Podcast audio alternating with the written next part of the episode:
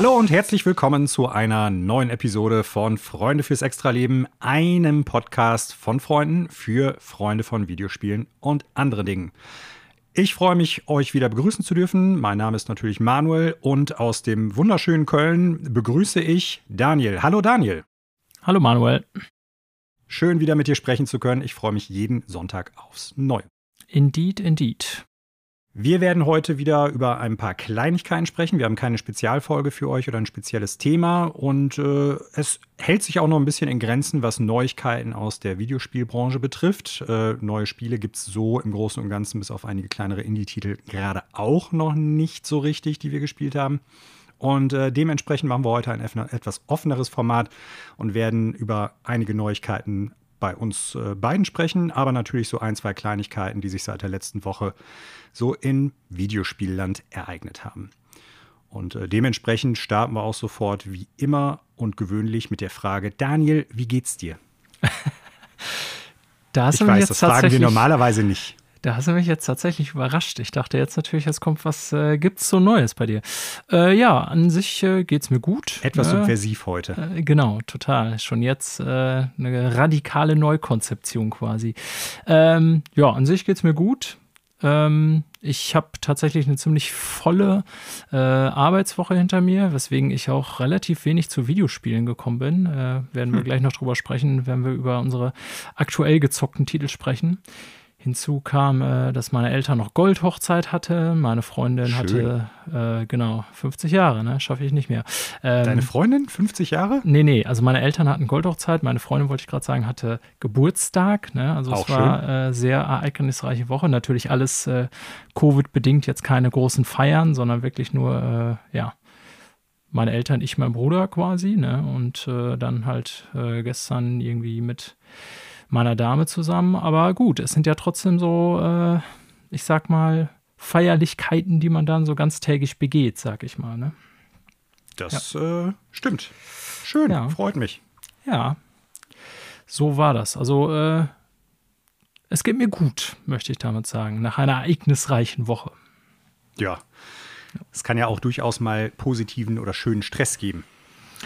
Ja, so ist es, genau. Will ich jetzt gar nicht beschweren, gerade äh, weil man in Corona eh eigentlich niemanden sieht äh, in Corona-Zeiten. Und äh, ja, tatsächlich bist du so, äh, neben meiner Freundin, mit der ich zusammen wohne, der Typ, den ich am regelmäßigsten sehe. Und äh, das passiert hier übers Videoformat. Du solltest ne? mehr Podcasts machen mit unterschiedlichen Leuten, dann ja, äh, genau, hast du ja wahrscheinlich auch mehr soziale Kontakte in Zeiten von Corona. Ich äh, verrate dir aber was, äh, das geht mir nicht anders. Ich führe ja rigoros ein Kontaktprotokoll, wie es ja auch angeraten ist. Und ähm, habe damit, ich glaube, jetzt muss ich mal überlegen, Anfang Oktober schon gestartet letzten Jahres. Und ursprünglich hatte ich vorgehabt, das tatsächlich auch immer nur für 14 Tage rückwirkend aufzubewahren. Ne? Also ja soll man ja halt quasi wegen äh, möglicher Infektionsketten und so machen. Äh, ich habe dann aber irgendwann gedacht, führ das doch einfach mal weiter durch. Wäre ganz interessant oder mal so spannend zu gucken, äh, mit wem trifft man sich eigentlich, äh, was, was kommt da so bei rum und so. Ne? Und deshalb habe ich es tatsächlich nicht gelöscht, sondern einfach immer weitergeführt. Und äh, das ist auch immer noch aktuell. Und dementsprechend ist es tatsächlich so, seit dem 24. Oktober habe ich tatsächlich abseits von Arbeit oder mal irgendwie einkaufen oder wenn man mal zum Arzt musste oder so, quasi niemanden mehr außer Haus getroffen. Außer dich einmal über die Weihnachtsfeiertage, als wir zusammen eine Episode aufgenommen haben. Ja, ähm, stimmt. Das ist schon verrückt irgendwo. Also von ja, daher geht es mir gar nicht so unähnlich wie dir. Ja, ja, ist äh, bei mir ähnlich. Also wie gesagt, jetzt äh, familiär bedingt. Einmal äh, Weihnachten und dann jetzt. Und äh, ja, das war's dann. Ja. Ich meine, bei mir ist ja auch noch so, dass ich äh, Arbeit komplett von zu Hause aus mache. Ähm, bei dir, Stimmt, weswegen äh, ich das verstehen kann, dass du auch das führst, weil du hast ja noch eine Verantwortung gegenüber Menschen auch, äh, die ja, mit denen du eben täglich in Kontakt kommst bei der Arbeit. Aber mhm. das geht ja nun mal nicht anders bei dir. Insofern ja. Äh, denke ich, ist das ja noch eine etwas andere Situation sogar. Ja, so ist es. Aber wie gesagt, ich will nicht äh, meckern. Ne? Ist alles ein bisschen seltsam, aber wir kommen gut klar.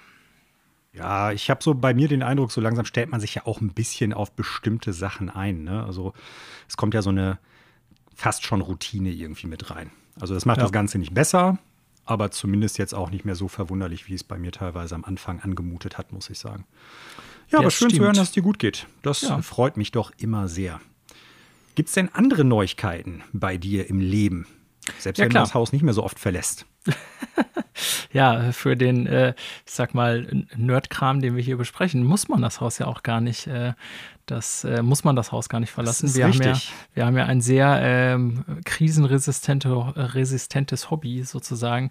Äh, es sei denn, irgendwann äh, fällt Strom aus und die ganzen Kraftwerke werden werden wegen Corona platt gemacht und so. Dann äh, haben wir Der gruselige Teil kommt später erst, Daniel. Ja, dann äh, in der Zombie-Apokalypse müssen wir uns was anderes überlegen. Ähm, aber bis dahin haben wir so zumindest in äh, der Corona-Krise erstmal ein sehr krisensicheres Hobby, würde ich mal sagen. Ja, äh, zu den Neuigkeiten. Also ja, über Spiele, die wir spielen gerade äh, sprechen wir gleich noch. Das war bei mir, wie gesagt, eh nicht so viel. Ähm, aber äh, ich möchte mal wieder hier im ersten Bereich rede ich auch gern über Serien und so anderen äh, Kram aus der Kultur, Popkultur oder so, mit dem man sich in letzter Zeit befasst hat. Ähm, und da ist eine Neuentdeckung dieser Woche. Ne, wenn wir dann irgendwie abends noch äh, Zeit hatten, nach den langen Arbeitstagen, haben wir wieder zusammen eine Serie geschaut. Zwar noch nicht ganz durch die erste Staffel, aber wir haben Lupin geschaut. Äh, kennst mhm. du die schon? Äh, ich kenne Arsène Lupin als äh, Anime-Serie beziehungsweise Manga. Und ich glaube, es gab ganz früher auch mal so ein, ähm, ja, ich glaube, man sagt dazu franco-belgisches äh, Linie Claire-Comic. Ha, ähm, okay. Daher kenne ich das, aber ich glaube, die, du meinst die Netflix-Serie. Ja, genau. Ich richtig in der Annahme? Okay, ja. ja. Die habe ich noch nicht gesehen, kann ich deshalb nichts zu sagen. Aber grundsätzlich finde ich den Charakter super interessant. So, und da bin ich mal gespannt, wie der in der Serie rüberkommt. Ja, äh, ich würde dir empfehlen, die mal anzugucken. Das ist äh, bisher ja eine Staffel bei uns bei Netflix, wobei die Staffel nur fünf Folgen hat. Und wenn man im Internet äh, schaut, ist die erste Staffel eigentlich zehn Folgen, wenn ich das richtig verstanden mhm. habe. Also ich weiß nicht, ob das bei uns nochmal zweigeteilt wurde oder ob da jetzt irgendwas noch hinterherkommt, aber äh, die ersten fünf sind erstmal verfügbar so und äh, sind jeweils so 45 Minuten lang. Ich habe jetzt tatsächlich noch nicht alle gesehen, weil Zeit und so weiter, aber äh, drei Folgen haben wir gesehen. Und ähm, ich wusste, also ich hatte so im Hinterkopf, dass es so einen Charakter gibt, habe aber weder irgendwie mit Büchern noch mit irgendwie Comic-Umsetzung oder so jemals äh, selber zu tun gehabt oder gelesen oder irgendwas. Mhm. Ähm, und ich finde das ziemlich gut gemacht, muss ich sagen. Ne? Hm. Also, ähm, das ist ja, äh, ich hoffe, ich spreche seinen Namen richtig aus, Omar Sy. Der Typ, der auch, also der Hauptdarsteller. Ziemlich beste Freunde. Genau, ziemlich beste Freunde, hm. der eben den Lupin spielt. Ähm, beziehungsweise er spielt ja nicht Lupin, sondern er ähm, spielt ja einen Gauner, der sich eben an den Stories dieses Lupin orientiert. Also der Lupin, dieser. Ah, okay. Ne, oh, ich hoffe, das war jetzt nicht ein zu krasser Spoiler irgendwie, ne, dass ich da irgendwie was rausgehauen habe. Das kann ich jetzt nicht sagen, weil ich die Serie noch nicht gesehen habe. Nein, jetzt, für dich meine ich okay. jetzt. Sorry. Ähm, weil ich habe jetzt ja erstmal nur das Setting beschrieben, aber das ist ja auch trotzdem für manchen Spoiler. Ähm, ja, auf jeden Fall, auf die Inhalte will ich deswegen jetzt auch gar nicht eingehen. Ähm, es ist, finde ich, insofern gut gemacht. Ähm, ich finde, wenn ein so Kriminalgeschichten, so will ich es mal nennen im weitesten Sinne, obwohl das jetzt ja den, dies, diesmal sozusagen aus der anderen Perspektive ist, wenn die Überraschung bieten. Ne? Ja. Dann finde ich, ist sowas immer ganz gut gelungen. Ähm, ich muss an sowas denken, wie haben wir schon mal ganz kurz an anderer Stelle drüber gesprochen, äh, letztes Jahr im Kino Knives Out. Ne? Mhm. Fand ich gut. Genau, ähm, der ja auch, finde ich, also insgesamt gut gemachter Film, aber auch so ein bisschen davon lebt, dass man so wartet auf die nächste Wendung sozusagen. Ne? Selbst wenn man so eine Ahnung hat am Anfang, so wer ist der Täter, ähm, ja, dass man dann immer so ein bisschen die verschiedenen Wendungen und Überraschungen, die da zutage kommen, dass das so diesen Spannungsbogen auch äh, darstellt. Und äh, ja ja, keine Ahnung, so Mord im Orient Express oder so, da wird mir auch, ne, solche Sachen, finde ich, leben einfach davon, dass du ähm, nicht direkt weißt, was in der nächsten Szene passiert oder was nun sozusagen, äh, dass es immer mal wieder eine Überraschung gibt oder so ein, so ein Trick sozusagen gibt, den du selber als Zuschauer gar nicht gecheckt hast und dann dir auf einmal auffällt, ah, so und so hat mhm. der das gemacht, ne? Ähm, und ich finde zumindest, das haben sie gut hingekriegt. Ne? Ich kenne halt, ja. wie gesagt, die Romanvorlagen nicht und diese, ich will es mal, sympathischer Gauner oder Gentleman-Gauner-Geschichten haben natürlich immer so ein bisschen, ähm, finde ich grundsätzlich so diese, ja, soll ich es jetzt Problematik nennen, aber ich meine grundsätzlich, ich denke da auch an sowas wie Ocean's Eleven oder so, wenn man dann so sieht, okay, irgendwie die rauben Casino aus oder wie in dem Fall Lupin oder so, er begeht irgendwie was weiß ich was, ähm, dann ist das ja in dem Moment alles so aufgezogen, als würde man die Typen auch äh, sympathisch finden oder als würden sie das Richtige tun, sozusagen. Weißt du, was ich das meine? Mhm.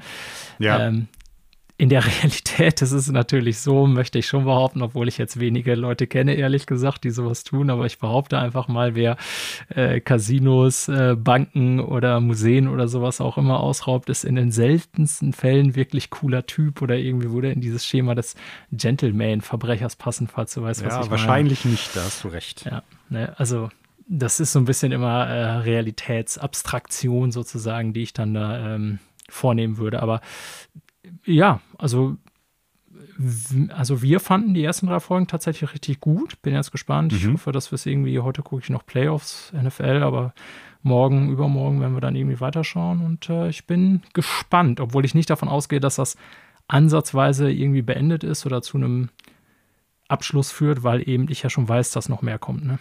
Hm, okay. Ja. Äh, ist denn die Serie bisher so aufgebaut, dass es einzelne ja, Fälle sind, Fälle kann man ja gar nicht sagen, aber einzelne ähm, Gaunereien oder ist das so ein, ähm, ein ähm, eine gut durchgehende Story? Also, also bisher ist es eine durchgehende Story. Ähm, ah, okay. Also, wenn man denn so will, so eine Serie, die einen in die Länge gezogenen Film darstellt, mhm. sage ich jetzt mal. Okay. Ja. Hm, interessant. Also ich habe das Vorschaubild die Tage gesehen. Ähm, ja, und wie gesagt, äh, dachte dann natürlich sofort auch an den Charakter äh, Arsène Lupin und nicht an äh, irgendwas anderes. Heißt nicht bei Harry Potter auch irgendein Charakter so? Professor Lupin. Ja, wollte ich ja. gerade sagen. Ja. Heißt, äh, gibt es auch einen. Aber äh, mir war schon irgendwie klar, dass es damit ja nichts zu tun haben kann oder wird. Ähm, reingeguckt habe ich aber noch nicht. Ich fand damals die Anime-Serie okay. Äh, die Comics leider habe ich nie gelesen, muss ich sagen. Und ähm, ich meine auch, dass das ursprünglich eine Romanfigur irgendwie gewesen ist. Also die ja. Bücher habe ich auch nicht gesehen. Nee, nee, also, äh, es gelesen. Ist, äh, Von da kann ich da auch nichts zu sagen.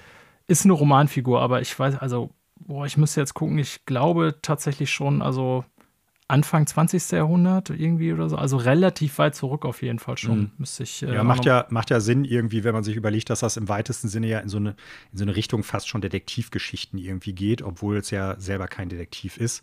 Aber es geht ja immer auch so ein bisschen äh, um die Art und Weise, wie das Verbrechen dann halt durchgeführt wird. Ja, genau. So, äh, und das passt ja in die Zeit. Ne? Ja, so, ist so, äh, genau. Sherlock Holmes in Reverse, sag ich mal, nicht als Detektiv, mhm. sondern als Gauner, so quasi so ein bisschen. Ja, ne?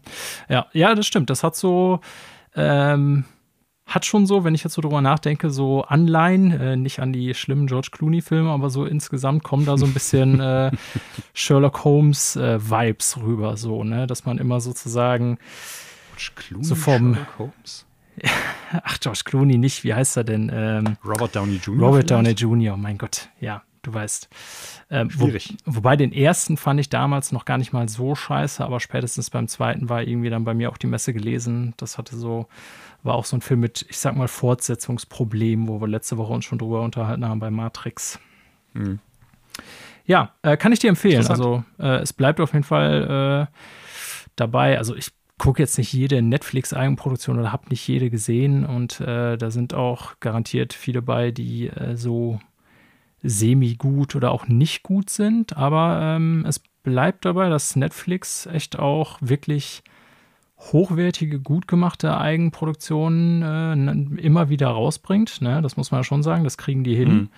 Ähm, und interessant ist ja auch, dass da auch äh, vermehrt europäische halt bei sind. Ne? Ich fand ja Mhm. Dark für, äh, hört sich immer so bescheuert an, aber für eine deutsche Serie auch ziemlich gut.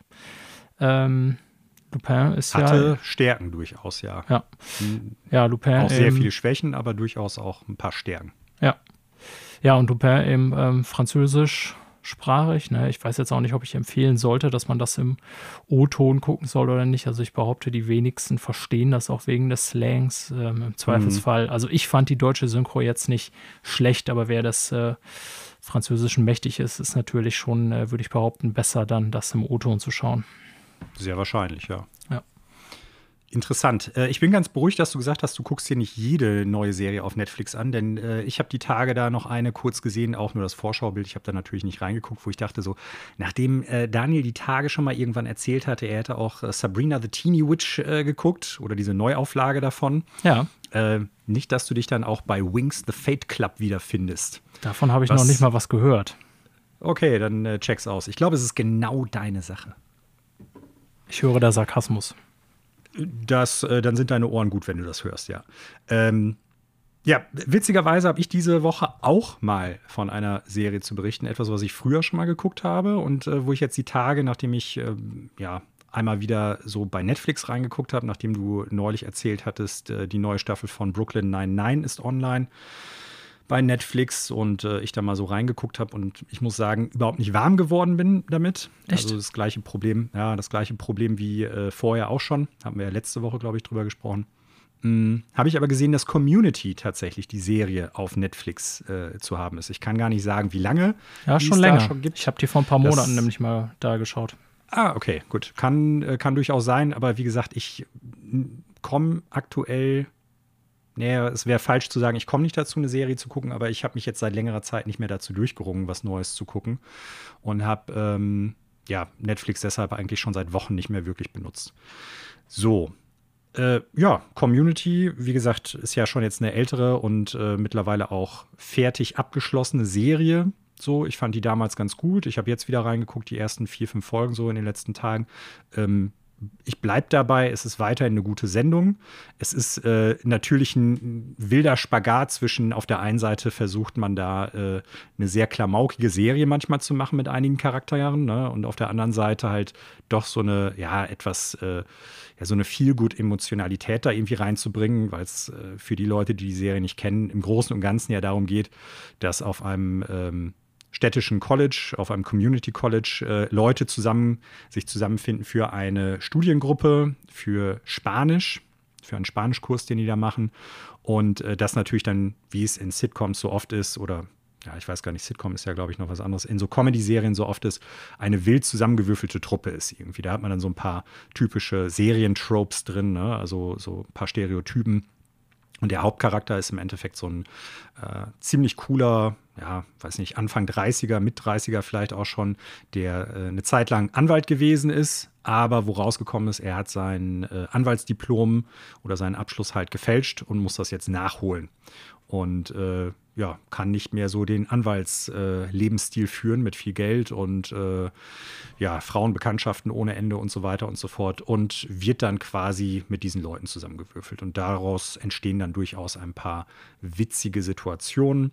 Aber wie gesagt, äh, es wird auch immer wieder versucht, so, eine, so ein bisschen so eine Feel-Good-Message da reinzubringen, weil es gerade darum geht, dass dieser ehemalige Anwalt eigentlich so ein bisschen ja, so ein arroganter Penner ist, sage ich mal, der andere Leute ausnutzt und sich dann im Großen und Ganzen aber irgendwie jetzt ja, wandeln muss, sage ich mal. So, ne? Und das ist, äh, wie gesagt, ich finde, das ist eine ganz gute Serie, hat ein paar echt gute Gags, ein paar Charaktere sind etwas überzogen. Nicht jeder Gag sitzt, aber die, die sitzen, sind schon richtig gut, finde ich. Ja, ja, stimmt.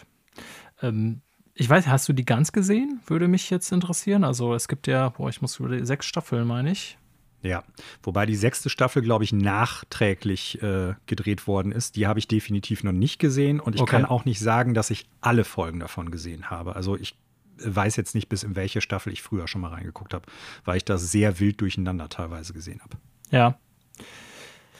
Ja, äh, Community, finde ich, ähm, ist also klar, die hat schon, du hast das schon ganz gut beschrieben, die hat diese typischen Sitcom-Anleihen-Feelings, äh, ist aber sehr viel abgefahrener als jetzt irgendwie How I Met Your Mother oder Big Bang Theory oder äh, mhm. auch Brooklyn 99 oder so, ne? Im Sinne von, da sind schon auch wirklich richtig crazy Folgen dabei, finde ich. Also ja. die sind auch, äh, ich sag mal, ähm, ja, unterschiedlicher, die Folgen innerhalb einer Staffel, würde ich so behaupten. Mhm, das stimmt.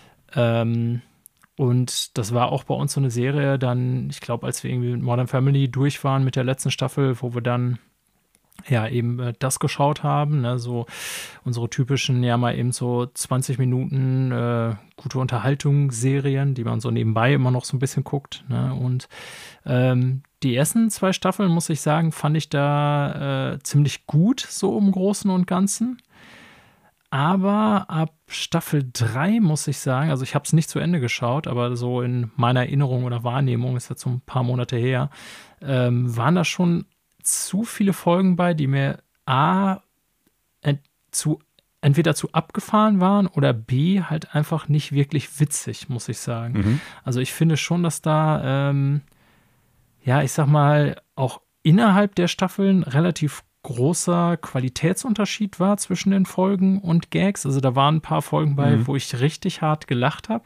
Es waren aber auch immer mal wieder so ein paar wo dabei, wo ich dann dachte, hm, das trifft sie irgendwie nicht so richtig.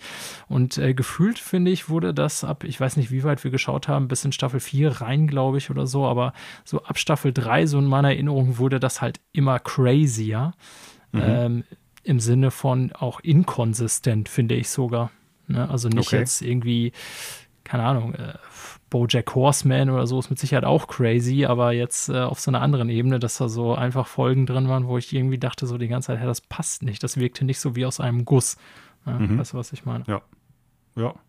Ich glaube, das liegt bei der Serie auch ein bisschen daran, es gibt ja, ich sag mal, neben diesen Stereotypen Leuten, die in der Studiengruppe sind, da gibt es auf der einen Seite so eine, ich sag mal, Veränderung. Also es wird viel stärker, je weiter die Serie läuft, auf diese Stereotype gespielt. Ne? Also in den ersten paar Folgen ist das schon ziemlich krass, aber es könnten normale Menschen irgendwo sein. Und das nimmt, finde ich, irgendwie sehr stark zu. So, und dann hast du natürlich auch sehr viel abgedrehteres Zeug, was du an Gags da drum teilweise gebastelt hast. Und die Nebencharaktere, die zwar früh schon eingeführt werden in der Serie, also die, die Dozenten zum Beispiel, die es da gibt, ne, die sind ja auch sehr, sehr verrückt. Ja, so, noch mal verrückter als, als der Maincast, so als die Hauptdarsteller. Und äh, ja, da habe ich so ein bisschen den Eindruck, da gebe ich dir recht, da gibt es, glaube ich, schon so ein paar Publikumslieblinge, ne, wo sich irgendwie herauskristallisiert hat, ähm, dieser oder jener Charakter, äh, Senior Cheng zum Beispiel, das ist äh, jemand, auf den ganz viele Leute irgendwie abfahren als Gag Charakter oder als Comic Relief. Und äh, da wird es immer abgedrehter um den Typen zum Beispiel auch. Und wenn du Folgen hast, die dann zentral um solche Leute sich irgendwie ähm, ja, drehen, dann wird es auch immer verrückter. Also dann, dann, dann geht es so ein bisschen aus dieser möglichen Realität äh, raus. Also es wird, äh, da gebe ich dir recht, es wird immer abgedrehter, so ja. bestimmten Punkten. Ja, oder der, der Rektor zum Beispiel, der nachher viel mehr Screentime hat, wenn ich das ja. richtig in Erinnerung habe. Ja. Wo ich immer so dachte, ja, pf, keine Ahnung, also wenn der so alle paar Folgen oder jede Folge mal einmal reingerannt kommt, so als Sideshow, dann ist das okay, aber irgendwie so, der Rest interessiert mich auch nicht, ne? Das war dann irgendwann too much. Ich finde, die hätten sich dann tatsächlich auf diese Gruppe von mhm. ja, sechs oder sieben, wie viel waren es, Kerncharaktere auf die Gruppe halt beschränken müssen. Und ich finde, da war eigentlich schon genug drin. Aber ja, vielleicht ist es tatsächlich das, was du, äh, wäre ich mhm. so selber nicht drauf gekommen, aber das hast du vielleicht ganz gut analysiert, dass mich das äh, unter Umständen gestört habe, dass da dann zu viele andere Charaktere noch mit reinkommen oder mehr Platz einnehmen und so. Und das fand ich dann irgendwann nicht mehr geil. Ja, es, also ich glaube, dass das ganz oft in so Comedy-Serien auftritt. Wir haben ja letzte Woche oder vorletzte Woche schon darüber gesprochen, dass ich oft den Eindruck habe, je größer das Publikum ist, desto breiter muss man Gags anlegen, des, äh, anlegen desto unspezifischer wird es, gerade wenn es halt in den Bereich äh, Comedy mit irgendwie so einem romantischen Einschlag geht. Das ist ja bei der Sendung auch so. Äh, aber ein zweites Phänomen, was ich teilweise meine erkennen zu können, ist, äh, je länger eine Serie läuft, desto größer musst du ja teilweise das Universum auch machen, um dem Zuschauer was Neues zu bieten. Ne? Und äh, das geht natürlich am einfachsten, indem du neue Charaktere einführst. So, aber die dürfen dann auf der einen Seite nicht irgendwie die Stereotypen von bestimmten vorhandenen Charakteren irgendwie überschreiben oder halt auch so sein wie andere Charaktere. Und äh, wie machst du die dann halt so, wie schreibst du die so, dass die im Endeffekt im Kopf bleiben? Und das geht natürlich in der Comedy-Serie am leichtesten, wenn du den äh, drei, zwei, äh, drei, vier so Charaktereigenschaften gibst, die total quirky und überzogen sind, ne? wie zum Beispiel bei dem Direktor oder wie bei äh, dem Spanischlehrer oder sowas alles. Und ja, das führt dann natürlich dazu, dass wenn du neue Sachen schreiben möchtest, die du nicht schon irgendwie zwei, drei Staffeln vorher hattest, dann musst du dich auf diese neuen Charaktere irgendwie so ein bisschen fokussieren, die Gags darauf anlegen. Ja, und wenn du dann solche Charaktere hast, die völlig überzogen sind, dann wird meistens auch die Folge, um die es dann geht, überzogen. So, ne? Oder das Abenteuer, in das sich die Leute dann da stürzen. Ja. Ist, ist ein Problem, wenn Serien, glaube ich, auch etwas zu lange laufen. So. Ja, definitiv viele. Ja, aber ansonsten, wie gesagt, ist eine, eine nette Sendung, äh, nette Serie. Es hat mir jetzt wieder Spaß gemacht, da reinzugucken. Und ähm, ja, kann ich Leuten, die irgendwie was relativ leicht zu guckendes äh, sehen wollen. Also das sind jetzt nicht Gags, die ellenlang aufgebaut werden oder die jetzt irgendwie besonders viel Aufmerksamkeit erfordern oder dass man da die ganze Zeit aufpassen muss oder so. Das äh, plätschert angenehm vor sich hin, finde ich. Das kann man auf jeden Fall der Serie im Positiven zugutehalten. Ja. Und deshalb, wenn man mal einfach irgendwie, äh, ja, auf dem Sonntagnachmittag irgendwie was Leichtes gucken möchte, ist auch nicht zu lang eine Folge, dann kann man das, glaube ich, ganz gut machen. Community. Ja, dann kommen wir zu den neuen Spielen. Was, was es denn da bei dir? Äh, nix. Ähm, Hitman Gut, 3. Ende des Segments äh, kommen wir zu den Neuigkeiten aus der Spielebranche, meine Nein, lieben also keine, Zuhörerinnen und Zuhörer. Keine neuen. Ähm, nee, Achso, okay. Äh, Hitman 3 ist ja diese Woche zwar rausgekommen, aber haben wir schon drüber geredet. Ist jetzt für mich äh, nichts, was ich direkt kaufen würde. Ich Mhm. Weiß tatsächlich nicht, ob ich der Serie nochmal irgendwo eine Chance gibt, da auch der zweite Teil ja schon sehr gelobt wurde und der dritte auch ganz gute Wertung hatte, aber ich habe äh, nichts Neues gespielt und bedingt äh, durch die wenige Zeit, was ich vorhin schon gesagt habe, eben auch insgesamt sehr wenig gespielt.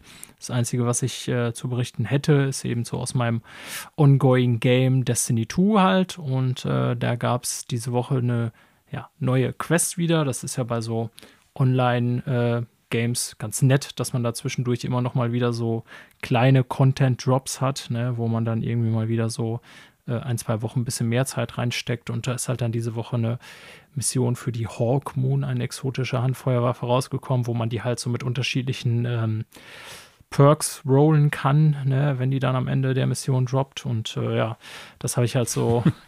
ja, das ist halt so Endgame-Kram, ne? Du hast ja. irgendwie, die Waffe hatte ich vorher schon, aber dann willst du halt natürlich irgendwie noch die geileren Rolls haben, so, ähm, wofür auch immer, ja. weil du dann besser wirst oder was auch immer.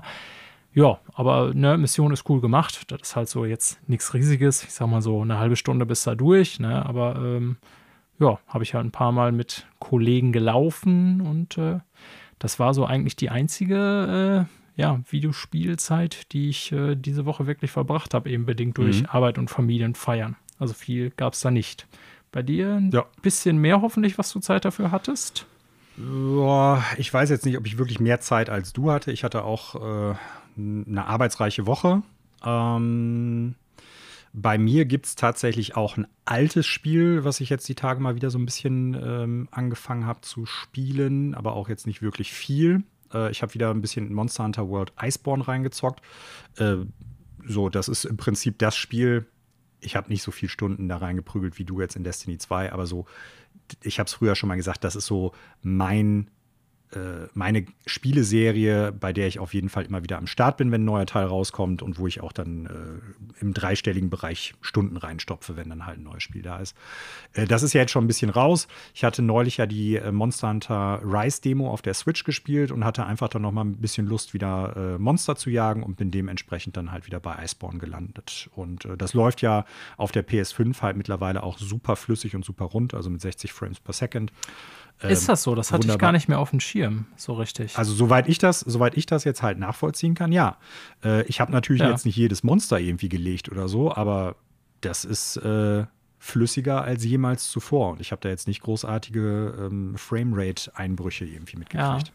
Ne, ich habe da irgendwas auch äh, im Hinterkopf, dass es tatsächlich, äh, es gab ja diverse Videos und Berichte schon, was jetzt alles für Spiele dann auf den neuen Konsolen mhm. eben äh, besser laufen ja nicht nur diejenigen, die ein Patch bekommen haben, so wie, äh, ja. keine Ahnung, Ori oder eben äh, Gears oder äh, Ghost of Tsushima oder so, die haben ja tatsächlich dann zumindest so ähm, kleinere oder größere Patches bekommen, dass sie eben auf den neuen Konsolen auch besser laufen. Aber es ist ja auch bei vielen Spielen der Fall, dass sie einfach bedingt ähm, durch die schnellere Hardware, wenn die dann entsprechend äh, so kodiert sind, auch äh, mit ja, einer höheren Framerate laufen können. Und wenn das bei mhm. Monster Hunter so ist, dann wäre oder ist das natürlich mega geil, weil solche Spiele profitieren ja, halt klar. echt massiv von 60 Frames per Second.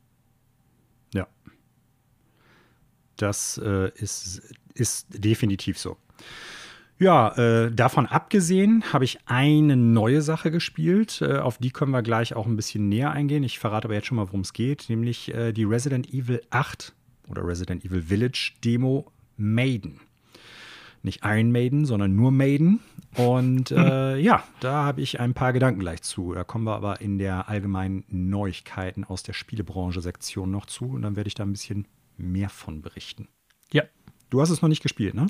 Äh, nee, ich habe mir äh, ein paar ah, okay. Videos angeguckt. Ich war am Wochenende eben nicht zu Hause, hatte dann meine PS5 auch äh, logischerweise nicht eingepackt. Äh, den fetten Klotz hätte aber auch eh keine Zeit gehabt, aber damit ich zumindest so ein bisschen. Ähm, Hast den Anhänger nicht da gehabt?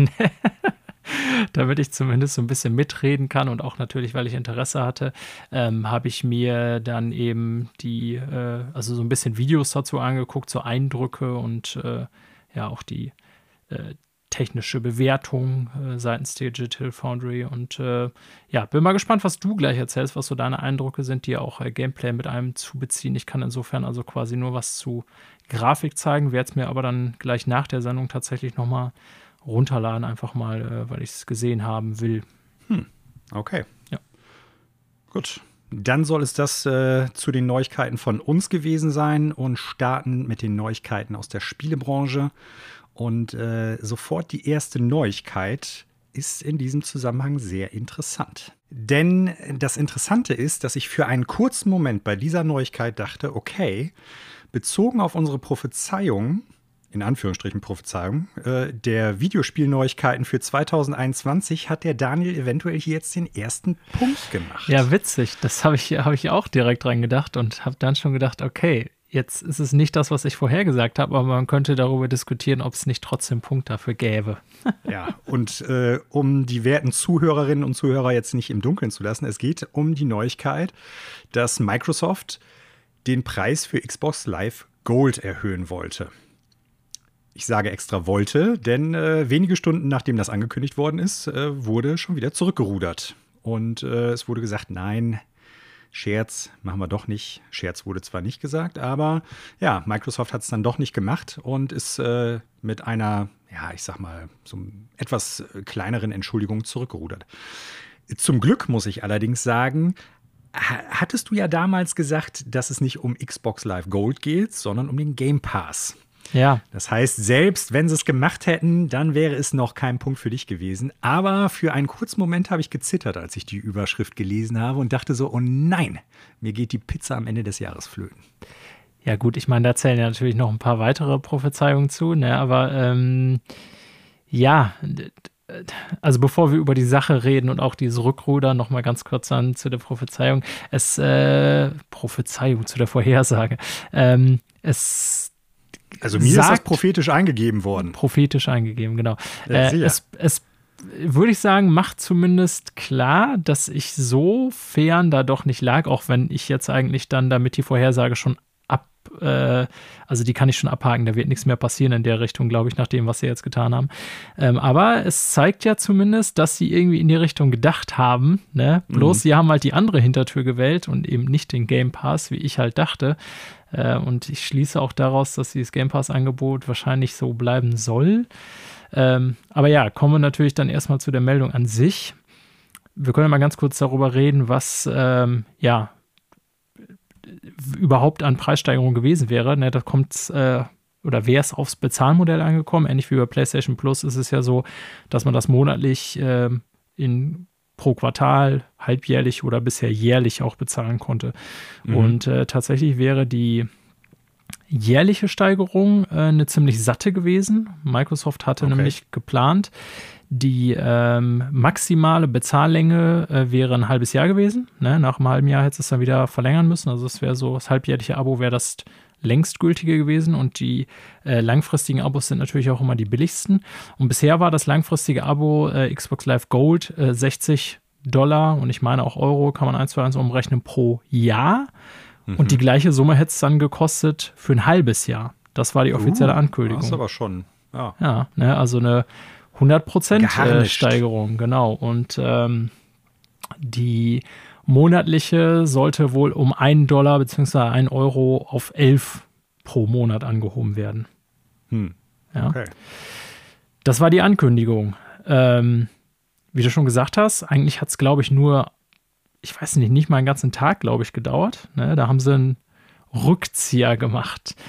Ähm, ja, da würde mich natürlich interessieren, äh, was äh, denkst du so dazu? Was waren so deine Gedanken dazu? Einmal erstmal zu der Ankündigung und äh, zweitens natürlich zu dem, was daraus entstanden ist. Das war ja fast noch äh, ja, bewerten, berichtenswerter als die ursprüngliche Ankündigung, würde ich fast behaupten. Ich bin da so äh, etwas, ja, ich weiß noch nicht genau, was ich davon schlussendlich halten soll. Ne? Ob das im Prinzip wirklich der Vorstoß war, zu sagen, äh, wir wollen das Ding teurer machen zu welchem Zweck auch immer, einfach um mehr Kohle zu generieren oder um Leute eher in diesen Kombi-Pass äh, reinzudrücken. Ne? Also Game Pass und äh, Xbox Live Gold gibt es ja auch als Game Pass Ultimate, heißt es, glaube ich. Da genau. ist ja alles mit drin. Ja. Oder ob es einfach äh, irgendwie ein Kommunikationsfehler innerhalb von Microsoft gewesen ist, ne? weil ja so schnell zurückrudern das ist schon sehr zügig. Ne? Also, dass da irgendwie was äh, schiefgelaufen ist, dass gar nicht das so passieren sollte, wie es geplant war oder irgendwie äh, zu früh vielleicht auch gemacht worden ist. Ne? Manchmal machen solche Firmen das ja auch, dass sie das dann so ein bisschen äh, sugarcoaten, also ja, also quasi mit Zuckerguss so ein bisschen überziehen im Sinne von, wir geben mal so eine etwas schäbigere Nachricht raus, wie Xbox äh, Live Gold wird teurer, aber gleichzeitig haben wir noch eine gute positive Ankündigung in der Hoffnung, dass die Medien nur davon berichten. Das ist ja nicht passiert, also ob es da einfach irgendwie bei dem Datum irgendwie Probleme gab oder ob das äh, vielleicht auch eine Sache sein könnte, die haben das im Prinzip jetzt nur äh, rausgehauen, um es wieder zurücknehmen zu können. Ne, so nach Motto, ey, äh, liebe Fans, liebe Xbox-Spieler, liebe Videospielgemeinde da draußen, wir sind diejenigen, wir hören auf euch. Ja. Ne? So, also das, das wäre auch eine Möglichkeit. Ich arbeite nicht bei Microsoft, ich äh, arbeite nicht in irgendeiner Werbeagentur, die sowas vielleicht irgendwie macht oder so einer PR-Agentur oder sowas, aber das ist mir halt auch durch den Kopf gegangen, weil das so schnell ging und so vermeintlich reibungslos, ähm, dass ich mir dann dachte, ey, vielleicht ist das die Nachricht gewesen, die die automatisch zurücknehmen wollten, um dann halt eigentlich positive Rückmeldungen zu generieren. Ne? Also ja. erstmal zieht man sich so ein bisschen den Zorn der Leute auf sich, nur um dann im Prinzip zu sagen, ey, wir hören auf euch, wir sind für euch da, zack, machen wir nicht, hier Microsoft United oder keine Ahnung was. Also ich will jetzt irgendwie nicht den Aluhut aufsetzen und dann äh, ne, solche Theorien da sozusagen hinstellen, aber das ist mir gut, weil wir benutzen auch kein Telegram. Okay, aber ja, äh, mir kam das auch schon äh, tatsächlich fast äh, seltsam vor, ne, dass die so schnell umgeschwenkt äh, sind. Ich meine, wir sprechen hier jetzt nicht irgendwie von einem kleinen Publisher oder kleinen Unternehmen oder so. Microsoft ist ja ein Unternehmen, wo ich auch davon ausgehen würde, äh, dass solche strategisch wichtigen Schritte mit Millionen von Abonnenten erstens mal äh, lange geplant als auch überlegt sind, als auch da eine äh, gewisse Form von, ich sag mal, Marktforschung oder Marktanalyse stattgefunden hat. Also sprich, ich bin sicher, dass diesem Schritt eine Wochen, monatelange Planung vorher lief ja, wo man Preise kalkuliert ja. hat mit eben entsprechender Anzahl der Abonnenten und so. Das haben die garantiert nicht mal irgendwie zwischen äh, Kaffee und Brötchen an einem Mittwochmorgen entschieden. Ne? Da sind zumindest, ja. haben da über, ich will mal sagen, ein paar Wochen Meetings zu stattgefunden, weil die ja ihre äh, Preisstrukturen und die äh, ja, Abonnenten mit Sicherheit ich sag mal, wöchentlich im Blick haben, ohne, um jetzt mal einfach irgendeinen Zeitraum rauszuhauen, ähm, weil Microsoft ja eben sehr verstärkt auf dieses Subscriber-Modell halt setzt, ne? sowohl im mhm. Bereich Gaming als auch mit äh, Office 365 oder wie es mittlerweile heißt ja. und so. Ne? Und ich denke schon, dass sie dann über Preisstrukturen eben entsprechend auch lange nachdenken, bevor da Entscheidungen rausposaunt werden. Ähm, und insofern fand ich es wirklich verrückt, dass es so einen Tag danach irgendwie direkt wieder zurückgenommen wurde und dann mit so einer Entschuldigung kam, ne? Irgendwie mit, äh, ja, also wirklich, ja, man kann es ja wirklich nur Entschuldigung nennen, ne? Wenn die schreiben, we messed up today and you're right mhm. to let us know. Ne? Ähm, ja.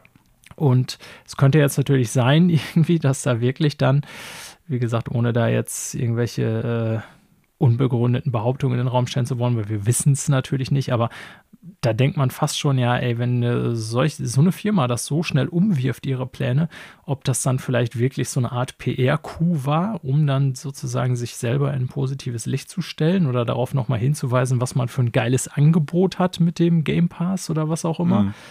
Ähm, seltsam fand ich es schon. Ne? äh, ich meine, im Grunde die Argumente, die sie so in ihrem ersten Statement gegeben haben, wenn ich mir mal so durchgucke, da schreiben sie ja, ne, dass die äh, eben, also dass der Xbox Live-Preis sich auch seit Ewigkeiten nicht verändert hat. Ne? Das hier äh, schreiben sie, in many markets the price of Xbox Live Gold has not changed for years and in some markets it hasn't changed for over 10 years.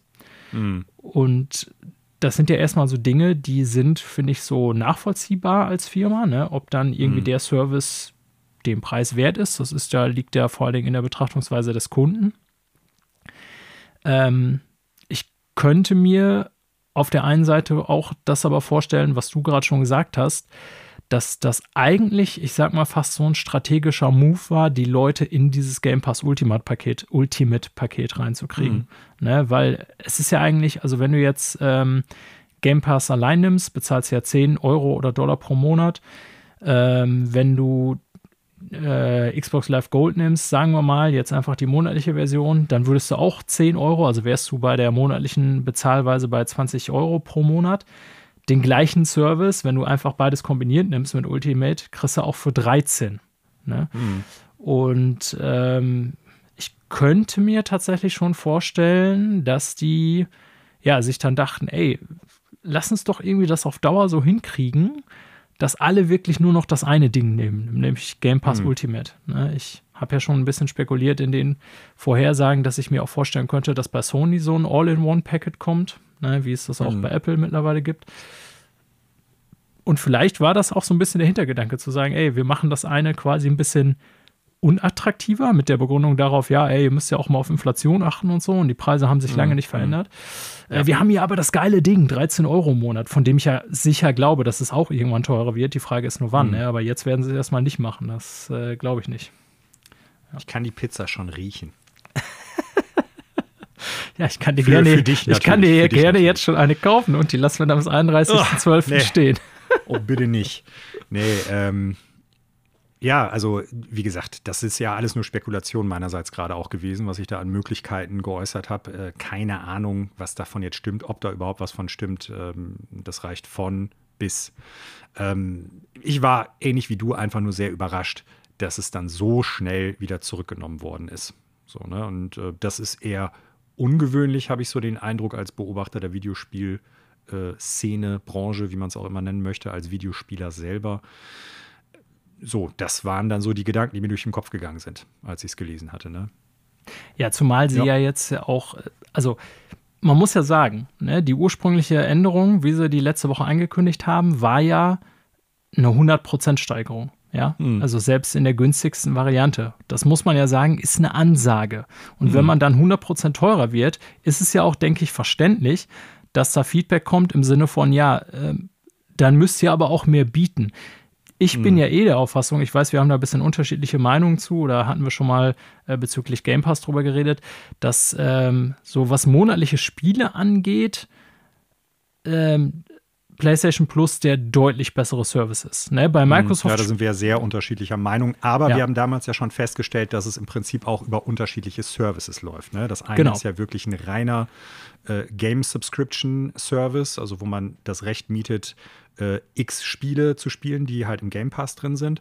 Und das andere ist ja im Prinzip das, was Xbox Live ist. So, ne? Also genau, und das Plus meine ich ja. ja also Äquivalent dazu. Ich meinte das jetzt wohlgemerkt bezogen auf Xbox Live, ne? nicht ja, auf den Game genau. Pass. Genau. So.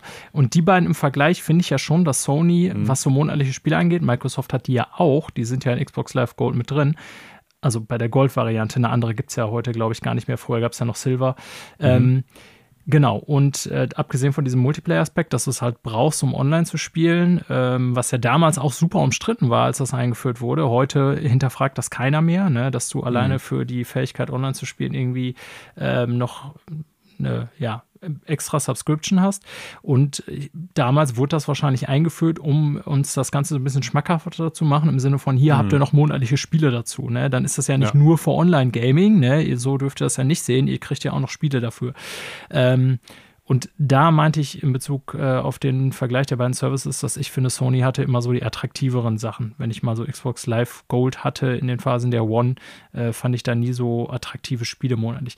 Wie auch immer. Ähm, ja, ich glaube ja, dass dieses parallel nebeneinander denen einerseits auf den Sack ging und wenn die dann eine Verdopplung des Preises ankündigen, ne, wie gesagt, dass die Kunden dann hinterfragen, ja, aber wofür denn eigentlich, ist ja klar. Was mich da nur wundert, und darauf wollte ich eigentlich hinaus, ist, dass sie nicht sagen, ja, okay, ihr habt recht, 100 Prozent war viel zu viel. Wir machen jetzt einfach statt 60 Euro im Jahr 80 Euro im Jahr. Verstehst mhm. du? Ne, weil mit ja. ihrer Begründung inflationsbereinigt und so, oder sie haben jetzt nicht inflationsbereinigt gesagt, aber sie haben ja gesagt, wortwörtlich, ja, der Preis ist in einigen Märkten seit zehn Jahren der gleiche geblieben. Und dann wäre ja für mich, finde ich, so folgerichtig zu sagen, ja, ne, ihr habt recht, wir sind übers Ziel hinausgeschossen. So, Verdopplung ist mit Sicherheit auf einen Schlag nicht fair oder nicht äh, dem Kunden erklärbar. Daher machen wir einfach, äh, ich sag mal, 10% drauf oder so. Mhm. Und dass sie das nicht machen, finde ich total irre oder beziehungsweise lässt mich eher so denken, ja, dann war euer Ziel doch anscheinend ein ganz anderes. Ne? Ja, das ist ja das, was ich eben auch schon sagte. Ne? Also wir werden es, glaube ich, äh so denn keine Äußerungen nochmal dazu von Microsoft direkt kommen oder irgendwelche Leute, die mit dem Thema wirklich auch intern betraut sind. Äh, Hast du nicht deine guten äußern. Connections zu Microsoft benutzt hier extra für die Folge als Vorbereitung? Äh, nee, nicht, nicht so richtig. Ne? Immer wenn ich da anrufe, dann wird sofort aufgelegt und dann äh, keine Ahnung, was da passiert. Ich probiere es morgen noch 20 Mal, vielleicht kriege ich dann irgendwie eine Info. Melde dich mal vielleicht nicht als Norman Ritter, dann geht vielleicht auch jemand dran. Oh, meine Güte. Das ist jetzt aber auch ein sehr tiefer Schnitt in die, äh, ja, ich weiß gar nicht, in, in, in welche Niederung. Okay. Ähm, bevor ich mich so melde, Daniel, äh, werde ich nie wieder telefonieren. ja, das war so die erste Neuigkeit in der vergangenen Woche. Ja. Verrückt, aber so ist es passiert. Äh, vielleicht kommen äh, wir noch als ganz kurzes Fazit darauf, was man ja auch äh, ziehen kann, ganz kurz, Manuel, sorry. Ähm, Schreien hilft. Hattest du nicht auch den ja. Gedanken, dass irgendwie, ne, sofern er gleich irgendwie eine ganze Masse bei Reddit, den üblichen Foren bei Microsoft und so weiter irgendwie vorstellig werden und äh, sich auslassen, wie scheiße das alles ist, dass es zumindest auch den Anschein erwecken könnte, also so bezogen auf diese Big Player da im Tech-Business, als dass das auch Wirkung zeigt. Ne? Wie gesagt, vielleicht das Ganze mm. ein großer geplanter Coup oder so, wir wissen es nicht, aber das war so mein zweiter Gedanke, den ich zum Fazit irgendwie noch hier so eben beitragen wollte, dass ich so dachte, ja, manchmal scheint so ein Internet-Shitstorm dann anscheinend irgendwie doch die gewünschte Wirkung zu haben. Ob das jetzt was Gutes ja. oder Schlechtes ist, lassen wir mal, äh, ja, unbeantwortet. Also klar, wenn du die Perspektive jetzt wechselst, wir haben ja jetzt äh, bislang nur aus Sicht von äh, Microsoft darüber gesprochen. Ne? Warum haben die das so gemacht? Warum ist es so abgelaufen? Äh, aus Konsumentensicht, ja, ich glaube grundsätzlich, dass es häufiger hilft, als man, äh, ich sag mal, eher die Vermutung hat. Ne, es wird sicherlich auch immer so Sequenzen geben, wo Leute versuchen, mit ihrem Geld oder zumindest mit ihrer Stimme so ein bisschen was zu verändern diesbezüglich im Videospielsektor und wo es nicht funktioniert. Aber ich glaube nicht, dass es per se nicht funktioniert, sondern dass es immer ein valides Instrument sein kann. Ich ja. glaube auch, dass tatsächlich die, die öffentliche Äußerung gerade in der Masse mehr Wirkung hat, als zu sagen, ich kaufe mir das Spiel nicht. Weil wenn ich einfach nur hingehe und ich sage, ich kaufe mir dieses Produkt oder dieses Spiel nicht, dann weiß im Prinzip die Firma gar nicht, warum ich das nicht mache. Das heißt, so oder so muss man sich irgendwo Gehör auch verschaffen und einfach sagen, und aus dem Grund mache ich es. Ne? Ja, das stimmt. Ja, genau. Obwohl ich persönlich glaube, dass tatsächlich das äh, beste Mittel oder das wirksamste tatsächlich ähm, die Abstimmung übers Portemonnaie ist. Ne? Das heißt, äh, wenn irgendwie ich lese, die Leute können so viel kotzen, wie sie wollen bei Cyberpunk, äh, was das für die Zukunft von CD Projekt Red äh, sagt, wird man dann eh noch sehen müssen. Aber wenn ich dann gleichzeitig Meldung höre, dass die bisher über 13 Millionen Exemplare davon verkauft haben und quasi nach zwei Tagen die kompletten Produktionskosten drin hatten, dann denke ich mir halt auch so, ja gut, dann können die halt auch trotzdem Scheiß geben. Weißt du, was ich meine? Ne? Die haben da das Spiel hingeliefert, werden da wahrscheinlich noch ein gutes Spiel draus machen. Ähm, solange die Leute einfach kaufen wie wild, können sie im Internet halt heulen, äh, aber das wird dann in so einem Fall, finde ich, wenig bringen. Ne? Microsoft kann man jetzt nicht ganz vergleichen damit in Bezug auf diesen Service, aber so von dem, was du meintest, dass die Leute sich dann mhm. auslassen können. Ne? Ja, wobei ich habe das äh, ja nicht irgendwie anders gesagt, als du es jetzt gerade gesagt hast. Ne? okay, ja dann habe ich dich äh, falsch verstanden. Ich habe ja, ja, nicht behauptet, Daniel, äh, dass die anstatt das Spiel nicht zu kaufen, nur im Internet was machen sollen, sondern ich glaube, wenn du dich entscheidest, das Spiel nicht zu kaufen, aus bestimmten Gründen, die mit der Entwicklung zu tun haben, mit dem Publisher, dem Entwickler, mit äh, Kontroversen um irgendwie Arbeitszustände, um irgendwie, äh, ich sag mal, Messages, die in dem Spiel irgendwie äh, nicht in Ordnung sind oder sonst wie. Ich glaube, wenn du dich nur entscheidest, das Spiel nicht zu kaufen, dann wird da im Prinzip keiner schlau raus, warum du es nicht gekauft hast. Das ist meine Aussage. Okay. Das heißt, das, egal wie du es machst, du solltest auf jeden Fall, oder Mann, ich kann das ja niemandem vorschreiben, äh, man sollte unter Umständen immer auch irgendwie Teil dieser größeren Stimme dann sein, die sich irgendwo beschwert. Natürlich alles auch im Sinne von, äh, ja, ich sag mal, ähm, humaner Umgangston. Dem, dem, Genau, normaler Umgangston so, ne? Also äh, keine, keine Hassmails, keine Morddrohungen oder sonst irgendwie was. Aber ich glaube schon, dass äh, Firmen mit einer guten PR-Struktur da sehr drauf gucken. Und die werden Marktforschung betreiben. So, ne? Aber wenn du halt das Spiel einfach nicht kaufst, dann kann es auch sein, weil äh, eigentlich will keiner Cyberpunk spielen. So, das, okay. äh, das ja, Genre jetzt, oder so. Jetzt verstehen wir uns. Das, okay. das war meine da Aussage. Ich, ich habe nicht gesagt, man ja. sollte lieber das Spiel kaufen und, ne und, und dann was sagen. Ähm, oder man sollte äh, überhaupt was sagen, das ist immer besser, als das Spiel nicht zu kaufen, sondern wenn man es nicht kauft, dann muss man das konzertiert auch mit dieser Äußerung meines Erachtens nach machen. Das bringt am meisten. Ja. Das will ich damit sagen. Okay, verstehe. Ja, ja. Stimme zu.